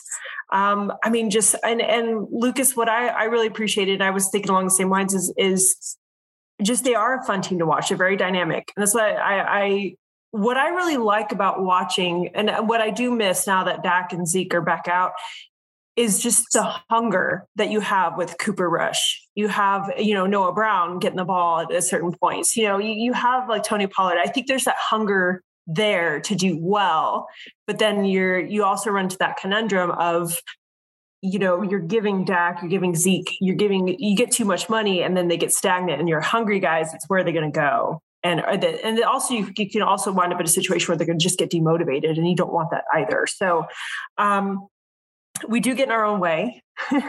it's like, you know, we're going, we're going, we play well the regular season, then we get to the playoffs and something happens. And with Zeke, you know, his right knee is just, it's just, it's, it's getting aggravated more and more. And I do worry about that. Um, you know, but I, I really feel like they do need to, to keep giving Pollard the ball. This is his moment. Um, get take some strain and some pressure off of Zeke. Get some little more longevity out of him because again, that knee is going to be is going to continue to be an issue. Um, you know, I think they also need to do a better job of grooming their tight ends. You know, I mean, I, I have Schultz. I love him. He's great. Um, when when Dak gives him the ball, things happen but he's also questionable for me all the time. Mm-hmm. you know and it's it's you need some but you need to build there there are holes that need to be filled. Again wide receiver tight end. Um you know again you have a fix with tony pollard let him have it. You know CeeDee Lamb needs some help. Um so you know again until gallup gets healthy I really again they I hope that they brought in somebody who is a wide receiver. And you have potential, you know, with on the tight end front, but you know, we we just our offense just continues to be an, an issue. um, our offensive line does. And, you know, defense is what's really carrying us a lot right now. And, you know, we'll, we'll see. Again, I think we're going to make the playoffs. Do I think we're going to go all the way to Super Bowl? No. Until we fix, until we fix that issue, we're not going to make it to the Super Bowl. How much do y'all miss Amari right now? You have to be. We do. we miss him. I know I do. Um, but I mean, yeah, we miss him. I'm still sad about that right here. six and two, as opposed to two and six. That is the New York Giants. The beginning of this year, I was like, this team is going to suck because let's face it, on paper, they were bereft of talent, brand new coach, brand new GM. Um, there's a stat where it's close to $50 million in dead cap space used to players not even on the team. Another 20 some odd dedicated to injured players. Um, a starting wide receiver that was completely unhappy and unmotivated.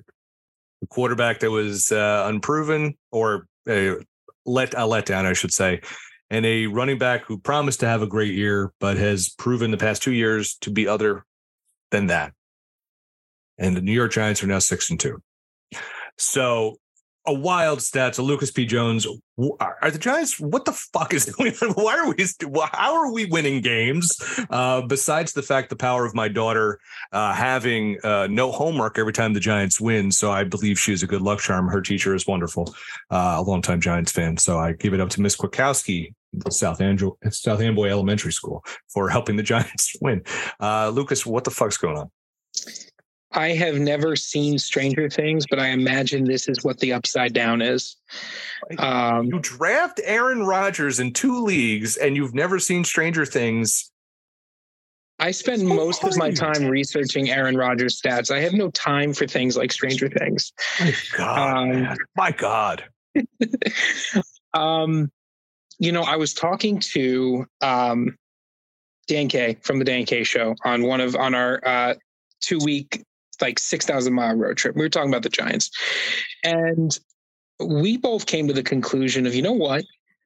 We're just happy to be Giants fans for once. Yeah. For once, we're just happy. We look forward to Giants football. We I went to a Giants game and I was like, you know what? This is going to be fun. Um, and I did have fun and it was great. I think it's and they won. Finally, was the Ravens game? That was a Ravens game, yeah. Oh. um, yeah, what a game. Um, I just I just think for me it comes down to having a coach that like is a human being and not just a weird hairdo. Like it's that's what it is, right? You think about the coaches they've had, they're just cardboard cutouts. They're guys that like you when they you feel like they're the human embodiment of the meat sound. Like they're just like and- the, the tops of Legos that you just in, you know. yeah, exactly. Like you pull a string and and you just hear, yeah, I guess we'll run it. Um but it, it's just it's just fun to be a Giants fan, right? And like we're back to this old school Giants football.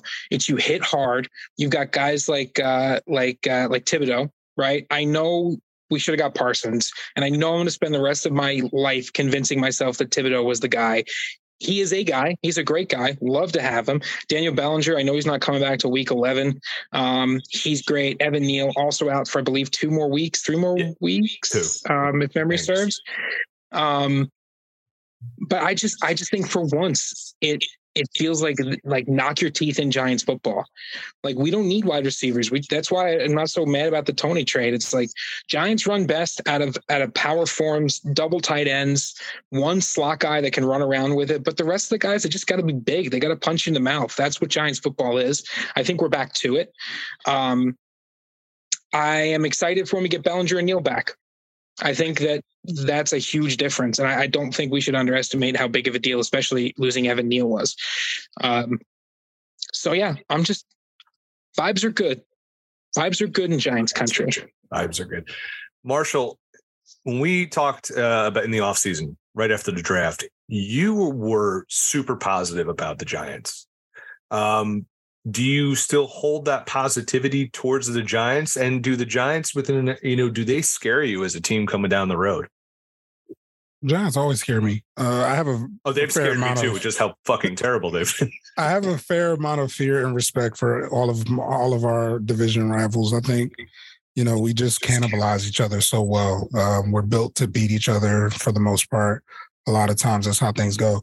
But I was high on the Giants because I felt like they had a lot of good things in place. And I felt like if they could just stop beating themselves and kind of let some other teams beat themselves, then they would be in a better position. And lo and behold, they have a great record and they've been really successful in one score games this year. Where, you know, sometimes that ball just bounces the other way. Lamar Jackson gave y'all that game. The the the the the second loss, the Seahawks loss, happened because the Seahawks didn't give y'all the game. Um, and that's not taking anything away from the Giants. I think, like I said, they're they're playing really well, and you know I like that for them. But they're a little bit further away. Um, I do think that they're overachieving just a little bit right now, but they're playing good ball, and that's what I foresaw. Um, and just being that record in one score games is really the difference right now. So we'll see if that can continue, uh, because I do think they're going to have uh, trouble scoring. Um, I, don't, I don't think that they have the horses. Amanda, what's your thoughts on the Giants? Because, like we said, we all were just like, "Yep, they're going to be bad." Yeah, I mean, I think I was like everybody else, where it's like, oh, it's it's the Giants. It's going to be another another season of you know the Giants being the Giants. But I've been really pleasantly surprised this season, and I'm really happy. I'm happy for all the Giants fans. I, I really am because again, it's just it's just they are playing old school, and what I remember growing up as as the hearing about the Giants and watching and what I remember watching and, and whatnot. And to see them go back to that is really, really awesome. I hope they continue to do that. And I hope they continue to play the, the way that they're playing. I'm I'm on the fence about whether to say it's a fluke or not. I, I think, you know, you just ride the train. I'm going to keep saying you're just gonna ride the train. Ride my phrase this time. But but I think the potential is there to continue, you know, to build from. I mean, they they're finding something that works. And if you can continue and you can figure out, okay, yes, this is a plan. We know we know we can do this. How are we going to carry this forward going in the future? What pieces do we need to draft? You know, what do we need to do to fix and keep keep building? You have a good start. Um, if they can keep that going and and make you know again smart you know drafts and smart trades and you know build off the momentum that they're going with then you have you have the potential. Do i am i afraid of them this year? No. They shouldn't No, be. The shit out i'm not. Yeah yeah. But i think the potential is there. It's going to take longer than I think two or three years. I think like five, five to eight, maybe. But um, they've got some work to do. But the potential is there, and it's really awesome to see that for the first time in a really long time. So I'm rooting for the Giants. I am. Um, you know, it, what I love about this division and about our teams is just how awesome the matchups can be. You know how how fluid, how we can all have great chats and great camaraderie. The rivalries are there, the joking is there, but that's what we grew up with. That's what we know, and it's nice to have that. That's that's what I feel like our division does better than everybody else. Yeah. you know, so I you know I heart all of the teams. Dallas defense is going to crush you all, and I still love you guys. It's okay. there it is. Um, Oh, Marshall, can you just text the Eagles and tell them to get uh, Miles Sanders three more yards so I can get a hundred from him? That'd be great. Um, also, Bill, I don't, I don't, I, I don't want to. I, I want to kind of jump in really quickly because Amanda said something about building towards the next couple of years. Yeah, yeah. And that is that is exactly it, right? Because and that's why again I don't mind the Kadarius Toney trade because the Giants drafted really, really well this year. They did. Like Parsons, sure, right? But outside that, for the first time in a while, the people they've drafted have been good. They've been immediate impact players, right? Mm-hmm. And and they're not just good on their own. They're really good in this system. And for a while it's felt like ever since ever since Eli left, there's never been a cohesive build of a system. There's always just been stop gaps either in positions or in coaches. We had at one point three coaches in 5 years. So I think that this new system that's being built, that's why I like getting draft picks. Cut your losses early, get more draft picks. Trade guys out, get more draft picks. Apparently, we were willing to we that's one of the reasons why we weren't willing to get Jerry Jeudy was because it was a second round draft pick that they wanted. Yeah, amongst others. Right. So if the Giants are going to draft this well, if this new system is really focused on that, give them all the draft picks in the world. You've got like three, four productive years out of Saquon left, right? Daniel Jones is good enough. Um, so yeah, I, I think that I think Amanda, you hit the nail on the head. Daboll's going to bring his quarterback in sooner or later.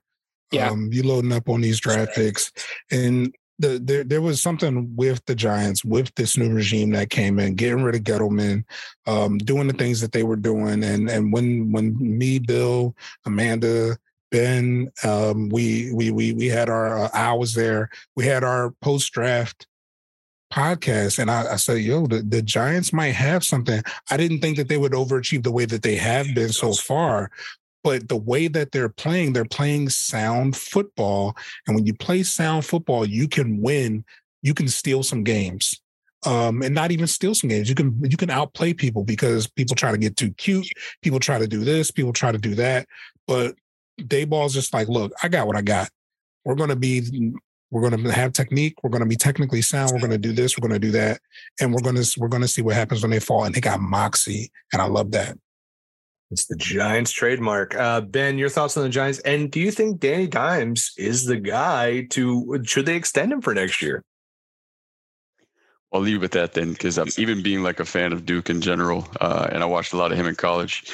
I don't think that you're gonna I wouldn't extend him anyway if I was in charge. Uh, he's having a good year, but I don't think he's the long term quarterback. If you're going to take that next step, um, I think in watching the Giants games I've seen this year, they, as everybody's kind of talked about, they're squeezing every single little bit of potential out of the roster that they've got right now because they have terrific coaching. They're managing the game really well, which is the difference in winning and losing a lot of those close games, uh, which you know, um, if you're looking at, at your schedule and kind of what you've got coming up, you're probably to have eight wins pretty soon. And then you're to really get into a lot of NFC East games. So the only thing that can derail the Giants season is, you know, dropping games to the commanders, uh, basically. We're like the two teams that could flip flop if anybody is, because I definitely think the Eagles are a legit team and the Cowboys, unfortunately, have a great defense, and that's going to be enough. So if the Giants are going to prove that they're a contender this season, they would need to beat up on the NFC East, and that might be tough to do. Um, but yeah, I mean they're they're in a good place. I will not support anybody else's team because you've won Super Bowls in the last twenty years, and I have not. So I and the Cowboys are just the Cowboys. Fair enough. Um, I'll just give uh, my post mortem on the Giants. Um, this is the first time in a long time where I've felt really happy to be a Giants fan, where I'm trying to get to know everyone on the Giants, reading about practice squad players, finding everything. It was embarrassing to watch the Giants last year. Mike, the neck, Glennon, just getting in there, just being an utter, just Christ almighty piece of shit quarterback. Jake from State Farm, woof, you know, victory formations at the the goal line. You know, that's an all-time low point in New York Giants football history. And just seeing them do what they do best, we're going to run the ball. We're going to go after the quarterback. Giants are eh, in the quarterback's face almost every play. Last year, we didn't even come close. We let like an you could have put an old jalopy back there. You could have taken Vinny Testaverde off the street right now, put him against the Giants last year, and he would have rushed for hundred yards. We couldn't stop shit. We couldn't stop a running nose, even if we had a box of tissues. That's how bad we were. We were awful, and we had no one who gave a shit about the team. There were a couple guys who played hard but no one cared. We all thought Joe Judge, or at least I did, was going to bring that old school Giants football back. It was Brian Daboll. And I love Joe Schoen. I love his thoughts of just like, we are going to stay a course. We have a plan because we, like Lucas said, we have not had a plan. And the Giants always thrive when they draft. They are not a great let's build a team through free agency.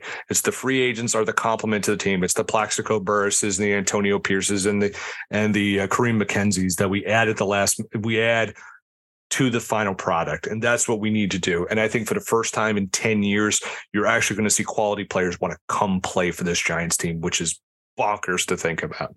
Now let's close out this conversation by talking about the Philadelphia Eagles. This team is just ungodly good right now. Um, looking to hopefully close out another win against the Houston Texans. We said it last eh, earlier this year. Jalen Hurts is producing. You've got a three-headed monster at running back that in any given Sunday uh, Boston Scott, Kenneth Gainwell, or Miles Sanders can go off. You have two damn good wide receivers in AJ Brown and DeVonta Smith, and Dallas Goedert ain't no joke. Uh, and on the defensive side of the ball, Slay and Bradberry, give me a break. That is a that is a one-two combination that it's hard to beat. It really is hard to beat. To have two shutdown guys, two ball hawks like that is tough. To me, if I'm if you put a gun to my head, who's the NFC championship game this year, it is the 49ers and it's the Eagles. And um, it's a push for me who's going to take that game. Uh, so Amanda, what are your thoughts on those Philadelphia Eagles? Listen, we've seen these long undefeated streaks happen and then teams fall off. Not trying to curse you, Marshall, but we're just going based off NFL history. Are the Eagles, can they sustain? Are they as good as their record suggests? Or as some people have said on this podcast, uh, NFC is kind of mid right now. I think it's a combination of both. I mean, the the the NFC is meh right now. I'm just gonna say that just just my word describe meh, meh, meh. but I really do feel like there's so many weapons on the Eagles right now. Again, my defense is not easy to shut down, and that was the lowest point since I've had the Dallas defense. This is the lowest amount of points I got was up against the Eagles. Um, I mean, so many different, so many different weapons. I mean, you know, I mean, they're just watching them play. I mean, I, you know, y'all, y'all see me react watching football right now. Like, I mean, just, I mean, they are a beautiful team to watch right now play. So I have a lot of respect for the Eagles. Um, I mean, just they're they're nailing it right now. I I do I agree with you, Bill. I do feel like we are going to see they are definitely going to be the NFC East championship game for sure. And it's going to be it is, but it is going to be a toss up though. It is going to be a toss up. I really feel like I can't pick a winner between the two because I feel like the 49ers have everything that all the weapons to stop them. They've got McCaffrey. You know, it's going to be do the Eagles are the Eagles going to have an answer for this type of team? Because again, you know, the rest of the NFC East right now, meh, meh. Um, so it's easy for the Eagles to have answers. Um, but again, you're now you've got McCaffrey over with the 49ers and you have, you know, all these moving pieces. So will the Eagles have an answer? That's going to be my. I wonder if if they will now that they have a team that's on the same. I feel like potentially the same caliber in terms of talent. Lucas picks a lot of bad players in fantasy. Jones, that's what the P stands for, by the way. Uh, Eagles, give me your thoughts. Um, well, I, I picked some great players, especially the Pop Break League. We'll get to that, though, I suspect, in a, in a couple of minutes. Um, we are going way over time, so we're not. uh, I will reference you to the 175th pick of my draft or of the overall draft, Devin Duvernay. Uh, um, uh, yes, you did well. Good so, job. The rest of your team. Yeah, not good. Um, the Eagles, I mean, man, they just frustrate the heck out of me because the Giants are six and two, and the Eagles are just they, just incredible, right? I mean, statistically the best offense, statistically the best defense um, in the in the um, the NFC East. I just uh, they're so dominant, just every every game, right? Uh, and I feel like it comes from just having all the right weapons in place. They've done a great job of building, and and I think it's all coming to fruition right now. Um, yeah, I just watching Eagles games is just flooring. I think to me with with how good they are. I, I think that the the their schedule's been tough enough to justify putting them in like bigger conversations. Um, but yeah, I just think they're really good, and it's it's so incredibly frustrating that now we have to play them twice. I know, I know, it sucks. Uh, but yeah, listen, last year was way worse. Um, ben, your thoughts on those Eagles? Are they? Do you see them as potential uh, potential Super Bowl team? Well, I think Marshall kind of alluded to it. The NFC, NFC as general is kind of down, and then the NFC specifically had like the easiest strength of schedule based off of who we're playing. But the Eagles have already had their signature win. They dominated the Vikings, who is one of the other you know better teams in the NFC. Yeah. They really don't play anybody the rest of the year that should be a threat to them. Uh, Dallas may be excluded. I mean, not saying that they're going to go undefeated on the year, but if you're looking at their schedule, the hardest part of it is, is already behind them. So they may not really get tested again until it gets to the playoffs. Uh, but yeah, I mean, certainly they're they're winning each game. Um, you know, the, the, way that they should. Uh, they've had a couple of close calls here and there, but they find a way to win those, um, and that's what good teams do. So I I would not be shocked at all to see them, you know, play for a Super Bowl this year uh, because there's there's not a whole lot of good competition out there on the NFC, and, and they've already proven that they can beat one of the best teams that they will face. Marshall, let's close it out with you. You are you you love the, these Eagles, but you are also you also critique them, see it on Twitter all the time. Tell me your thoughts on these Eagles. Are they everything you were hoping they would be? And what's your prediction for the rest of the season with them? Give me your hopes and fears. Yeah, um, you know, we can always hope that everyone that says Super Bowl is right. Um, but you know, as as Dallas has proven, and not to not to rag on Dallas, it's hard to win in the playoffs. Yeah. Uh, you can be very talented. You can be you can have momentum. You can have all of these things going for you. But once you get into a, a, a last day of the season scenario, teams play different. And um, you know, we've been punching a lot of people in the mouth. Uh, the NFC has been has been relatively weak, but the strength of schedule conversation is moot because the only thing people can say is that we're in the NFC. We've actually adjusted, played one of the harder schedules, and we've already beaten every team that is, you know, doing well in the conference. Uh, so, you know, you can't really take anything away from us, but it's really just every week, man. Every week you gotta, you gotta, you gotta put your shoes on. You gotta play, and that's how it's going to be for the rest of the season. We're gonna, we're gonna, we're gonna claw it out, and we're gonna see where everything falls. But um, I do love the way that they're playing. I love the AJ Brown pickup. It's it's been really revelatory for the offense. Um, and Jalen Hurts, you know, what, what else can you say is, you know, we, we took Bradberry and, you know, the Giants let him go, uh, you know, for cap casualty and that, that happens. It's the league, you does, know. Yeah. Um, well, you know, we put together a great roster and we're doing what we're supposed to do on paper. So now we just have to get to a point where, you know, once we get into the playoffs, hopefully home field advantage, hopefully we can make some things happen, but it's not a given. What's the one thing you worry most about this Eagles team about? Injuries.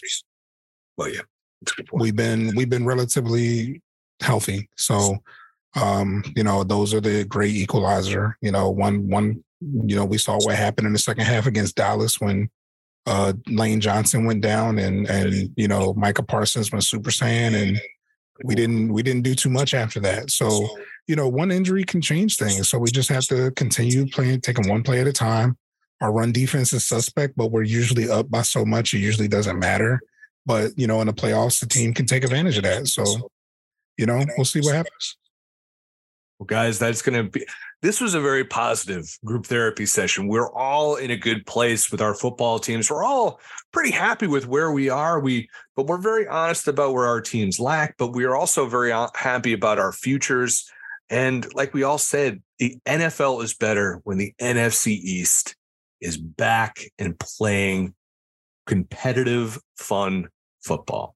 So thank you everyone for coming out. We're going to wrap things up. We're going to get plugs our social media and give a pop culture recommendation for the week. Uh, so for you know, this could be a, a film, TV show, comic book, anime, what have you.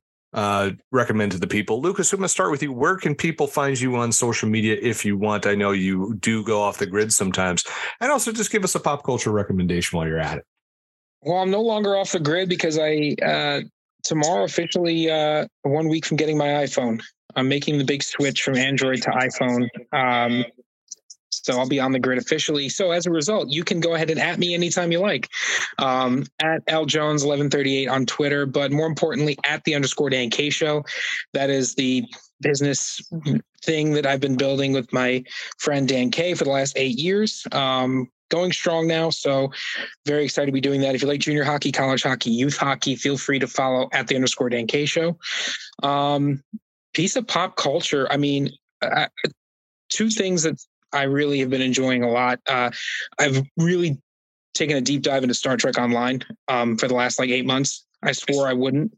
I swore I wouldn't go back to my Diablo 2 days of like specking armor and grinding out for like legendary gear, but here I am. Um, so Star Trek Online is a lot of fun. It's free to play, which is also great. But also, a lot of good albums have come out recently. Muse's album was killer. Megadeth's album was okay. Best album though, Polyphia or Polyphia. I've heard it pronounced both, but Polyphia, Remember That You Will Die, just came out. They're a, a really cool combination of like melodic shred mixed with hip hop and rap influences. Um, they have Steve Vai guest starring on this album. They got some really cool stuff. They're a little all over the place, but give them a listen. You might you might end up liking them. Big brother Ben Murkison, where can people find you? Thank you. Congratulations on three straight weeks as our guest on our podcast. This week, actually, formally invited, not just filling in for someone at the last second, because you are a saint and an angel. Uh, where can people find you on social media, uh, on the pop break, and uh, a pop culture recommendation? I don't think you're going to find another Commanders fan, or nobody's going to be willing to admit it. So you're stuck with me for yes, these. That's true. Um, so you can find me at BD Murkison on Twitter and Instagram. Um, pop culture recommendation. I'm almost through this series now because I'm trying to review the whole thing, but it's also airing week by week on Amazon Prime. Uh, the Peripheral, which I think that you're also watching. I uh, watched the first episode and a half. It's it's a show. Yeah, it's a show. So first couple episodes in, I think it was like when the Matrix Inception Ready Player One hell is going on. Uh, I really didn't understand much of the plot. It was kind of choppy. There's a lot of people being introduced and whatnot. Um, little bit further into it, and I still kind of feel like that a lot of the time, but uh, it's still somehow piquing my interest. So I'm almost done with it. Want to see how things play out. Uh, but I would say it's it's a good futuristic kind of sci-fi show, well acted, and they do some southern accents from North Carolina. I won't say that they're good necessarily, but they exist. And Chloe Grace Moretz is from Atlanta, so which is wild. Uh, you would never know. Uh, Marshall, tell us all about your podcast. Tell us about your Twitch. Tell us and give us a pop culture recommendation. Yeah, um, thank you for the for the alley You Y'all can find me everywhere at the Okami Council. T H E O K A M I Council C O U N C I L. Uh, but yeah, so uh, YouTube, Twitch, Twitter, uh, Facebook, um, pretty much anywhere. We had a Patreon as well. Blurred Life with my wife is the uh, pop culture and movie podcast that we run alongside the I can't even say sister podcast because it's the same people that's doing it. But Blur Watchers with the Pop Break, uh, we have a great time. My wife and I. Um, she sends her best to everyone. Pop culture, I will I will co-sign on the peripheral. We are three episodes in. We just started it, and also uh, we do have a planned viewing of Die Hard along with Lethal Weapon because Courtney has also never seen uh-huh. either uh, one of those films. So we'll be we'll be reviewing those on Blurred Life with my wife. And um, shout out to Alex Marcus as well, the Pop yeah. Break uh, podcast producer, for always keeping us on up and up. He's so amazing, and uh, just want to shout him out because that's what we do on all our podcasts too. So if I'm guest hosting, he's gonna get a shout out. Otherwise, yeah. y'all y'all are amazing. So I appreciate the time. I'll be hanging out with Alex actually next week, and you're going to see Wakanda Forever with him. So that'd be pretty rad. Meeting for the first time in three years. So, know, things like that happen. I've been in Amanda and Marshall. You're all on my list next, uh, in a good in a good way. Uh, who hasn't got Amanda, my co-host? Uh, tell us all about uh, some pop culture recommendations you have, as well as where people can find you online. So I'm primarily active on Instagram at Amanda Lorian. And um, I'm posting up some of my cosplays. I did. I was ambitious. I actually did three cosplays this weekend um, and impressed James Arnold Taylor with my Ahsoka Mando cosplay, which he pretty much was like, wow. And I got the hello there, which is he's the voice of uh, Obi Wan for the the animated Star Wars animated series. So super nice guy, by the way, super nice guy. Nice. Um, just yeah, super nice. And uh, but um, so that's where I'm at. And my my recommendation for this week, Andor, you guys, if people are if y'all are sleeping on this, I'm too behind now. Oh, this last episode was beautiful. And it, it, was so the acting was so impactful. And that's what you know I'm, I'm talking to different you know my family different friends and they're just like you know it, it, this is a show that really raises the stakes on what it is to be in the rebellion. You're getting in the nitty gritty. We are like I, i've watched the last episode now probably about four times because it was so good. Um excellent guest acting by Andy Serkis oh, by the way. Just yeah just um you'll see and uh, it's oh my gosh, this this last week's episode was right here in the gut, like the heart, the gut, all of it. Just so you got a high you got a high stomach right there, man. Yeah, right. It's it's well, it's all like one now. It's all one functional ball of anxiety slash you know I just want to cry. Um, it's the last so, three years of my life. but if, if y'all are sleeping on Andor, don't. It's getting better every episode. And I'm really sad that we're getting very close to episode 12. Although I'm hearing that I think in the next few weeks, Diego Luna said that they're starting to shoot the second season. So nice, good. I yeah, I I can't recommend Andor this week because I've recommended it many a week and I have two episodes behind. But yeah, first two episodes a little slow, but then it really picks up and it has been one of the best Star Wars series. It's definitely the best Star Wars series of this year. Uh, low bar, mm-hmm, I know, absolutely. But uh, but it's it's just Diego Luna's fantastic. So many good things about this. Uh, ben has talked about as he wrote great review of the first three episodes. Um, Lucas, I don't know if you're watching it. Uh, but you, you and Marshall, I, I think you guys like. If you liked Rogue One, you like this. I, if you didn't like, did Rogue, like Rogue One, One, yeah. If you didn't like Rogue One, eh, well, make it, it might take a little bit for you to get into, but I, I do recommend it as well. For me, uh, I just I haven't been watching too much as I, I purchased my first PS4 uh, from my in-laws, bought it, and uh, I've been playing some Madden because that's what I do. Be gonna be uh, I you know stocking up that Giants team with some some players. It's pretty good, uh, but that's not my recommendation. It's going to be uh, the warm blanket of pop culture, known as the Great British Baking Show. It is just a lovely way to spend a Friday night. It really is. It's just lovely British people being lovely, making delicious food. And it's just makes my mouth water every time I see it. It's just a nice show to come home to on a Friday night, hang out with my wife, and we just watch it. And it's just fantastic. Go check that out. Of course, if you must follow me on Twitter, which is a wild adventure in itself, it's a lot of wrestling references no one gets but me. And, uh, but most important thing, it's stuff from thepopbreak.com, the site I founded along with one of my uh, closest friends 13 years ago this past September check us out on Instagram and Twitter at the Pop Break. We uh, we have tons of concert reviews coming up. We have photos from the When We Were Young festival from Vegas from a few weeks ago. We brought Dan Cohen, our old film editor. We brought him out of the cobwebs. He's brought a column back.